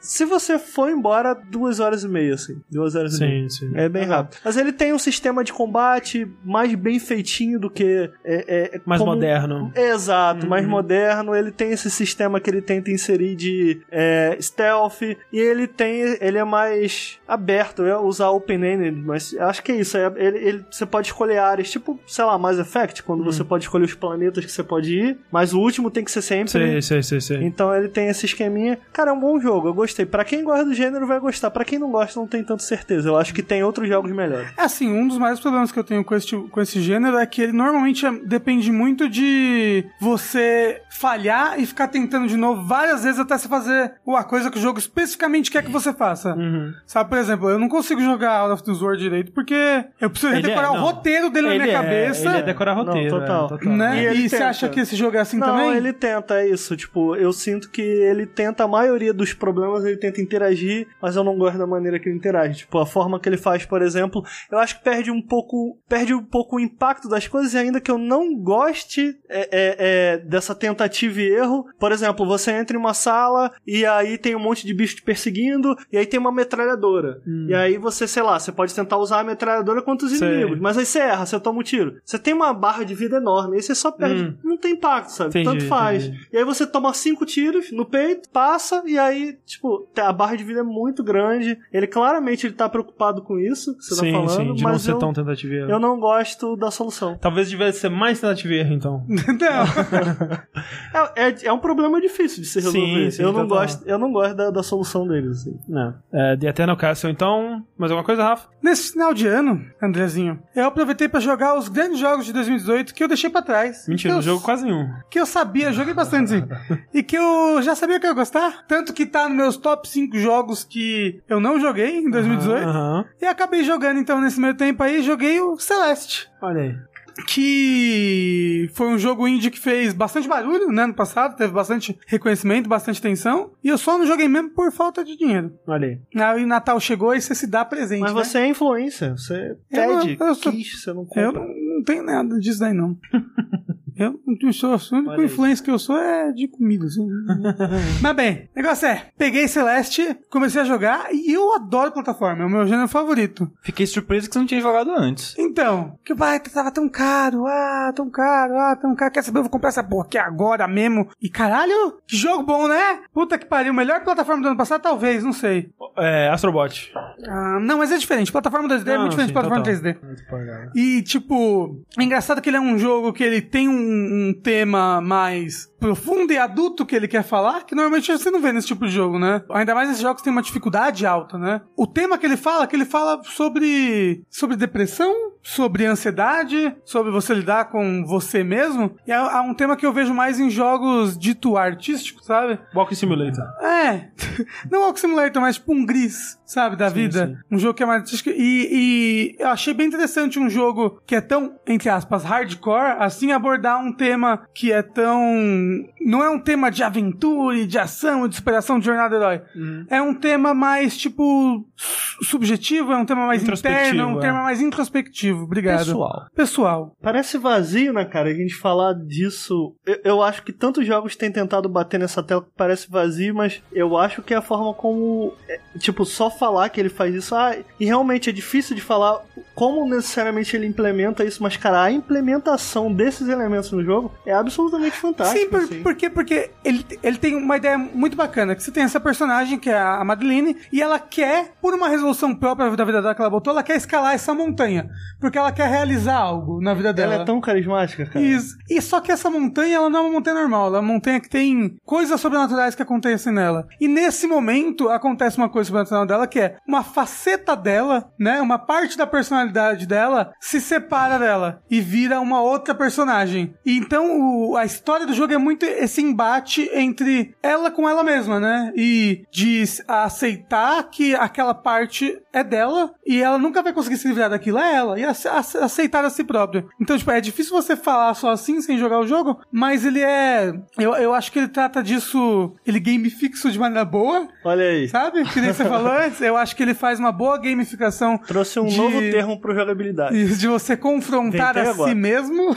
Não, então, cara, mas eu acho que o, o que é tão legal nele é que como ele faz, ele te faz entender isso tudo com controle em mãos, sabe? Ainda que tenha diálogos e os diálogos são muito bons, os personagens são muito carismáticos, mas com controles em, em mãos você entende a mensagem e o fato que ele faz isso com Mazocore, um gênero que geralmente, cara, não é conhecido, pelo menos eu não me lembro de um que tenha feito isso, não só tão bem quanto quanto Celeste, mas que tenha feito isso ponto, sabe? Sim, eu, eu, eu, eu sinto que, tipo, a história que ele conta fora do, do jogo, né? A história que acontece entre os personagens e tal. E, tipo, quando você pega, assim, se você escrever, ah, sobre o que é Celeste, o que acontece na história de Celeste e tal, você vai escrever no papel ou, explicar pra alguém. É uma história super simples, ela não é uma história nova. É, tipo, quando a resolução final do jogo chega e o que que a personagem tem que fazer pra, enfim, alcançar o objetivo dela e tal. Quando chegou, eu falei, ah, é isso? Ah, já vi isso, tipo, tantas, tantas vezes, É sabe? isso que eu tava dizendo. Só é. que, tipo, o que eu acho legal do jogo é o momento a momento, sabe? Como que ele coloca a superação dessa ansiedade, desse pânico e tal, no momento a momento do jogo, né? Como que ele, como o Rafa falou, gamifica. Acho que é essa gamificação aí da- do, do sentimento que é, da hora. E o jogo é divertidíssimo de jogar. Nossa, ele é muito gostoso. E eu gosto bastante de plataforma e gosto bastante quando a plataforma fica bem, bem difícil. É, e caramba, o lado B dele é muito gostoso de jogar. Já começou? Comecei, Ah. comecei. É, o- as últimas fases, é, que tem inclusive uma fase que é depois da que você termina a história,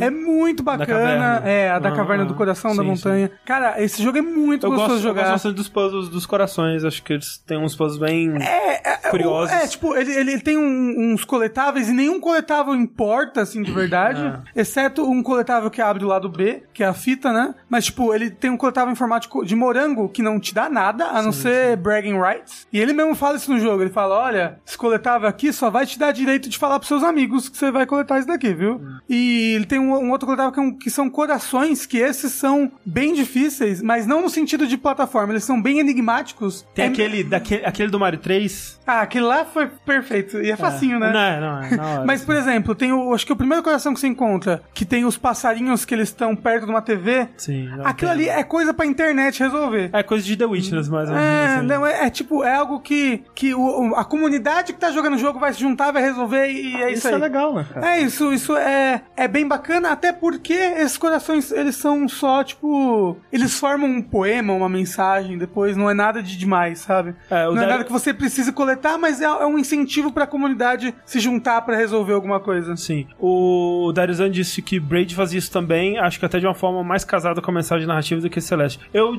talvez discorde da forma que casa a mecânica narrativa, talvez pra mim os dois estão bem pau a pau assim, mas é isso que a gente tava diferenciando, né? Que Braid ele é um jogo de plataforma mais contemplativo, né? Ele é mais Sim, ele é bem artístico. né? É, ele é, não, é artístico ele é mais calmo, ele é de você parar e pensar, né, e tal. Ele tem poucos momentos onde você tem que sair correndo e pulando e tal, assim. É, tem pouco de ação, De sabe? ação, que você é. vai precisar de reflexo e, e- e- que, que você vai precisar de velocidade nos músculos do seu dedinho. Sim, você sim. pode resolver tudo com calma e pulando Isso. bonitinho, devagarzinho no Braid. Celeste tem mais exposição também, né, cara? E não É, tipo, tipo, Br- Braid ele é muito. Não que isso seja melhor ou pior, né? Mas Uhum. é, eu, eu acho que de nenhuma maneira, em nenhum momento me pareceu forçado. Eu acho que outra coisa que o jogo faz muito bem também, não sei se vocês concordam, mas é o game feel da coisa, as animações. Como cada pequena animaçãozinha tem um pequeno, um detalhezinho que é o que faz esse, essa jogabilidade momento a momento parecer ser tão gostosa, sabe? Sim, ele é, ele é muito fluido. O, eu, eu fico muito triste que o André jogou o jogo no Joy-Con. É, então, eu ele acabou não entrando na minha lista de jogos do ano, nem em top 5, nem em top 10, nem nada assim. Eu acho que não é culpa do jogo, acho que é culpa da forma que eu joguei ele, mas ao mesmo tempo eu não tenho vontade de rejogar. Então, Não assim,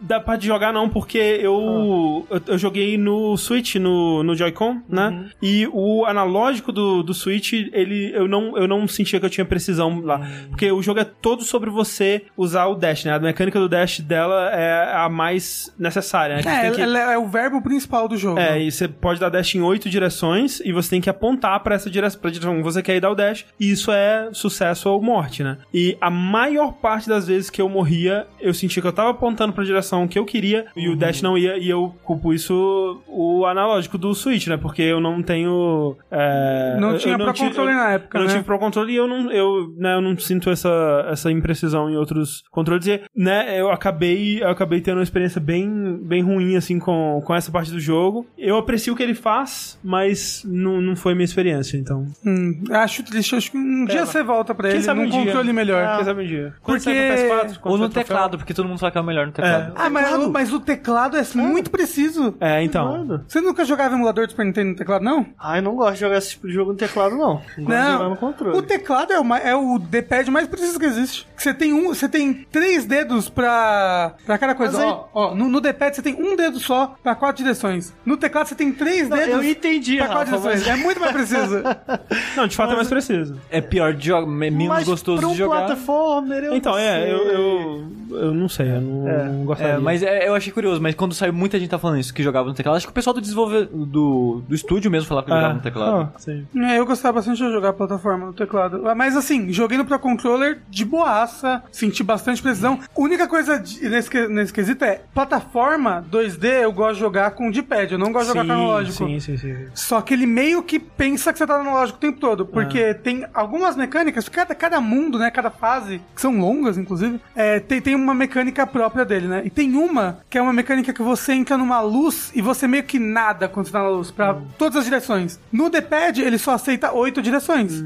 E você precisa de mais do que oito direções, porque tem várias curvas e coisas que você tem que fazer enquanto você tá dentro da luz, que são bem precisas. Então, quando eu entrava na luz, eu tinha que trocar para analógico, aí quando eu saía, eu trocava pro D-pad. Então eu ficava fazendo essa dança do dedão aqui, que é algo que eu não gosto muito de fazer dentro do jogo, sabe? É. Mas de resto, eu achei ele uma plataforma perfeita. Ele tá, tá aí, ó, no meu top 5 do ano, tá empatado The Messenger e Celeste. Amei aí. demais, demais, demais, demais. Ah, ah, Me surgiu uma dúvida aqui agora, o jogabilidade já jogou Hades?